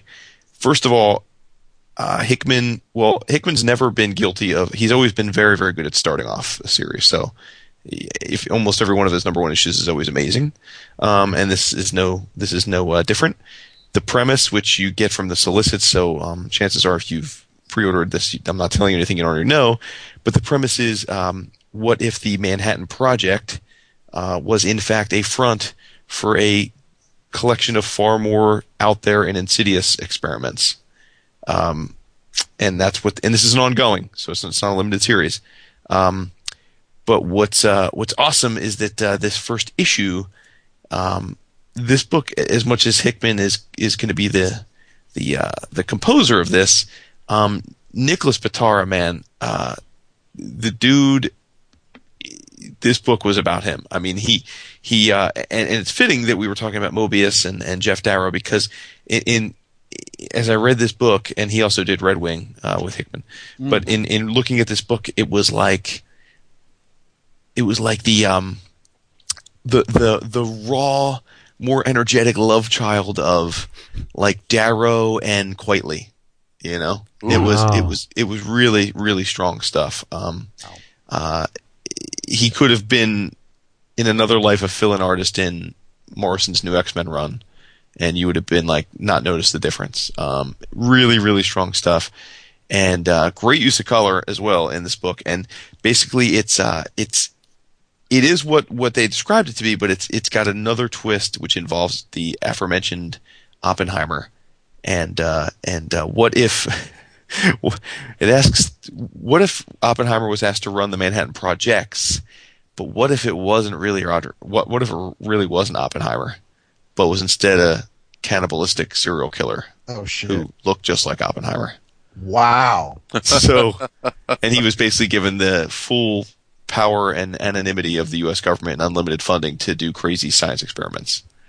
So there's a lot of places that Hickman can take this man, and uh, and Pitarra I think is a perfect artistic choice because a conventional quote unquote conventional approach to this book I think would have made it feel a lot less interesting. But you know that that that that Darrow Moebius you know Burnham school I think works really really well here. Um, Yeah. you know, because it's got that that visceral quality to it, where stuff feels nasty. It feels, you know, uh, just just uh, one, you know, one one degree shy of of total depravity. Um, and uh, yeah, so visually, Vince, you'll love this book. I mean, I, I know you're not as much of a sci-fi guy, but but Oh, I like the sci-fi. but but this this was a strong. And again, it's the only it's first issue, and you know, lots of lots of books have great first issues, but but certainly this this whets my appetite. I I, I have high hopes for what's coming next. Put it that way. I'm in for the uh, probably the hardcover, right? I'm sure they'll do a hardcover for the first. I would imagine, yeah. Yeah. All right. Cool. Uh, well, I, I do believe um Comixology has like all of his independently owned stuff. Yeah, like, yeah, one- it's a new like new thirty deal. bucks. Mhm. It, starting with I guess nightly news, but everything that he's written is it. He's only he's only put out stuff with Image, right? Mhm. He has. I mean, he's not like Kirkman where he had like Battle Pope before that, and he did it under self publishing. Nope, Nightly News was his first thing. and that was under Image. So okay, Mm-hmm. so yes, I think thirty five bucks, and, and it gives you uh most of his stuff's been four issues, but I mean you get a bunch of uh, of books for for that price. Yeah. You're not Alright. crackly anymore, Vince. all right. As usual, this episode has been brought to you by Discount Comic Book Service, dcbservice.com. Remember, Creepy presents Richard Corbin, fourteen ninety nine. Batgirl Volume One hardcover, eleven ninety nine. Cursed Pirate Girl hardcover, ten ninety seven. Lovely, horrible stuff. Hardcover from Top Shelf, 45% off, $8.22. And your turn. Jason. Wild pig. What's he call Uh, Super Wild Pig Show, Saturday, May 5th, Sunday, May 6th. Pre-order your tickets. It's 10 bucks for the weekend. If you show up at the door, it's 10 bucks for a day, 15 for both days. Got three auctions, two full of things like absolutes and all kinds of crazy hardcovers. The other one of full of original art. 60,000 back issues, 50 cent a piece. 2,000 plus uh, trades and hardcovers, 50% off. 32, I think, signed and more coming, confirmed artists, and uh, our smiling faces. So you can't go wrong. Nice, nice. WildPigComics.com. And in your travels, if you're in the mood to see or to own one of the best illustrated comics currently on the stands, and this is no lie, this is not hyperbole, this is the truth, ladies and gentlemen, pick up Haunt. Illustrated Oh yeah, because imagine Yeah, that I Nathan talked Fillion, about that a baby. couple months ago. illustrate shut up illustrated by. Don't don't listen. No, I do listen. I'm I just know, I I'm just. I'm getting caught up. Il- illustrated by the incomparable Nathan Fox. Oh my God, is this Isn't it?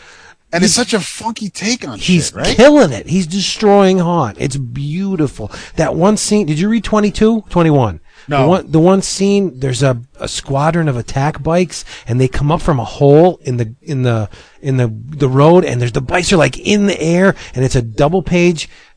Mm, not a little more than half.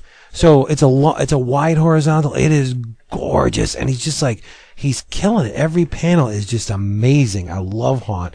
I'm not saying that he's different than than Papi Capullo. Just different. I'm not gonna say he's better or and he's not worse, but he's just different.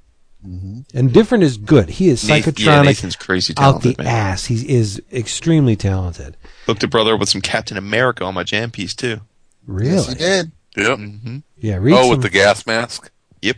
Because that's Yeah. how we knew. Yeah. Re- read some awesome. damn haunt. I will say I do like Nathan Fox interpretation of the haunt character better than what's come before. I'd agree with that. Whatever that means. Okay. Whatever that does mean. Um, I finished up finally, uh, like a sniper lining up his shot Ah, good by for you. Jacques, Jacques Tardi and Jean-Patrick Manchette. And um, you should read that in your travels because it's more awesome Jacques Tardi goodness, and he is um, he's awesome. And if you like uh, if you like West Coast blues, uh, you should like this. Uh, Jason, have you read uh, uh, the Prone Gunman adaptation yet? I have not. I mean, well, You, you like West Coast blues, right? yeah, no, no, I, I have it. Actually, I think I read like the first like 15, 20 pages of it when I when it came that first week, and then like many things, it uh, it's sitting to be finished uh, in one of my piles. It's good. Um, I I enjoyed it mightily. Yeah, there's no, there's nothing not good about that that whole series of uh, Yeah. it's Fantagraphics that does them, right? Yep. Yes. Yeah, I still don't have War of the Trenches. I don't know why I don't Shame have that you. yet. I know. I'm looking Yeah, at my shelf now. I don't have the damn thing. Hmm. All right. Oh, well, first, I want to let y'all know that we have a new hotline number. Can I read it? Can Go I read ahead. I know you wanna. We have a new hotline number. 206 666 Yeah. 3612. Hail Satan. That's Oh, 206 666. Say it. Say Hail Satan, Chris. No. Say it. And before anybody gets all 3612. bent out of shape, we we we there there was no choosing of that number. No, there was definite choosing. I don't believe There was definite choosing. 666. I love this number. You're a fool. For those wondering, just as I don't believe in the other guy, I don't believe in that guy. I was 666, number of the beast. Yeah, Ah, no such thing. It's a Anyway. human number. It's the greatest lie the devil devil ever told, Jason. Devil didn't lie. Devil told the truth. It's the other people didn't want to believe it. Anyway, Um, I was because I, I read it this morning, and I, and I had to let Ryan Stegman know that that I, I enjoyed how the criminal that was being dragged up the rooftop all of a sudden started acting like Mel Gibson's kid in Ransom and peed on himself and down his leg. I can't mention Scarlet Spider just yet. I will say in your travels because I read up to this since Vince was basically calling me out on it months ago, and now here he is all caught up on Haunt. Uh, so we flip flopped. I'm going to say give Batgirl a try. It's Wow. uh, it's it's yeah. I I did I did give it a second shot, and I am glad I did. I um there Pretty, are isn't it? parts of it. It, it is pretty. I'm not real. Fun, I, I'm not quite keen on Ardian's uh, Bruce Wayne or Batman, but I mean, as far as the women and and Gordon and everybody else, it's it's it's a pretty book. Um, Gail Simone's telling a nice story, and and we don't. I mean, we're we're getting clues as to um why Barbara's out of the wheelchair, why she's able to right? What happened? And uh, What happened it's- was- what, what what happened was so so we're we're we're getting clues in on that. There've been some pretty aside from the mirror. There, there's another villain who showed up. Her name is Gretel. Um, Hansel. it's it's well that's what I'm waiting for. Maybe in the next issue. But it's it's um. Their long lost cousin Tonsil. I, I just hope they don't drag it Oh, out. so just funny. don't. But no, but the thing, but there are times, and and it's this is it's it's making me miss the Stephanie Brown Batgirl, especially that that first trade by by Mhm. Bryan Q. Miller and and and Lee Garbett. Yeah, that was hot. There there are times where I swear to God, I instead of Bob Harras, I think Jim Shooter is running things because if I have to hear about how she's how she's doubting herself and Bruce did this and I'm out of the wheelchair and oh my God that punch it almost put me back. Uh, yeah, we know you had a wheelchair. It's it's like every Dude. it's not even every issue. It's every other page. It's true, like, it's true. it's- You're never happy. Speaking So- of Yeah. Bob Harras, dude, Happy. I heard Yeah. that uh, Ann Nocenti's uh, triumphant return of comics was not so triumphant. Well, I think she went back. I mean, she it's it's all of a sudden like Ollie's a blank slate, and I'm like, I was so bummed because now apparently, if I want to see good Oliver Queen, I have to whip out my Smallville DVDs. All I because knew is I, I don't read Green Arrow. I mean, so it's, I'm it's not no skin anymore. my back one way or the other. But people that I generally never hear say negative things about comics are like not saying good things about that comic. But I also So- think that that that Harvey Tolibao wasn't. it's Yeah, not I'm as not strong a fan of his as, stuff. as- but he was he was he was good on Heroes for Hire. So I'm not sure what's, what's oh, I didn't see it that way, but the early issues. I didn't think were too bad, but Okay. uh, you know, I, I- and then towards the end when when we had the Fear Itself tie-ins, that was Kyle Hodge. But it was it was there was yeah. I just I couldn't I, I couldn't continue with Green Arrow. I got a shame on you. Can I do a shame on you? uh, It's real quick. It's real quick. Ace Aaron's. I, I meant to say this. Chris was rushing me, and I got all like nervous. I was not rushing. yeah, you were. Um, when I in this I don't rush. this dead book, the dead that I got from Mister um, Templar, Alan Grant, I guess, is extremely squeamish and uh, doesn't like the bloodshed, doesn't like the, the, the, the chaos and stuff, which is weird when you think of the stuff that Al- Alan Grant has has written. But uh, how they did this this comic was Alan Grant basically wrote a soap opera and let Bisley fill in all the all the nasty details, right? So get this. He says, uh, so when Berker, Berserker Comics called me to ask me to do this comic, blah blah blah. Uh, the few horror movies I'd seen almost drove me insane. I remember going to The Exorcist with some friends about a century ago. It was a badge of honor to eat a hot dog or burger while Linda Baylor's head was rotating. Who the frig is Linda Baylor's? I was gonna say, is that a Wow. relative of one that of the that that's unforgivable. Autocorrect, too. dude. No, I mean he probably hand wrote this. Somebody in the office just typed it up real quick. Didn't even know who Linda Blair was in a horror comic to screw up Linda Blair. Unforgivable, dudes. You should That's be like ashamed. That's, that, that's that's like Cake Rex with you know we, we will miss you and underneath that it's it's that that's crazy. But Yeah, Linda you're, you're just you're, you're just never happy. I was like Jason, say what? What? what? What? There you go. So yeah, Totally. what were you thinking? Now it sounds like I mean, if you if you listen to my compatriots' recommendations, you've already got a lot to read. But uh, but but in your travels, if you have one more spot in your satchel for a comic on your Your, commute, your bindle. Sat- Satchel Yeah. Page.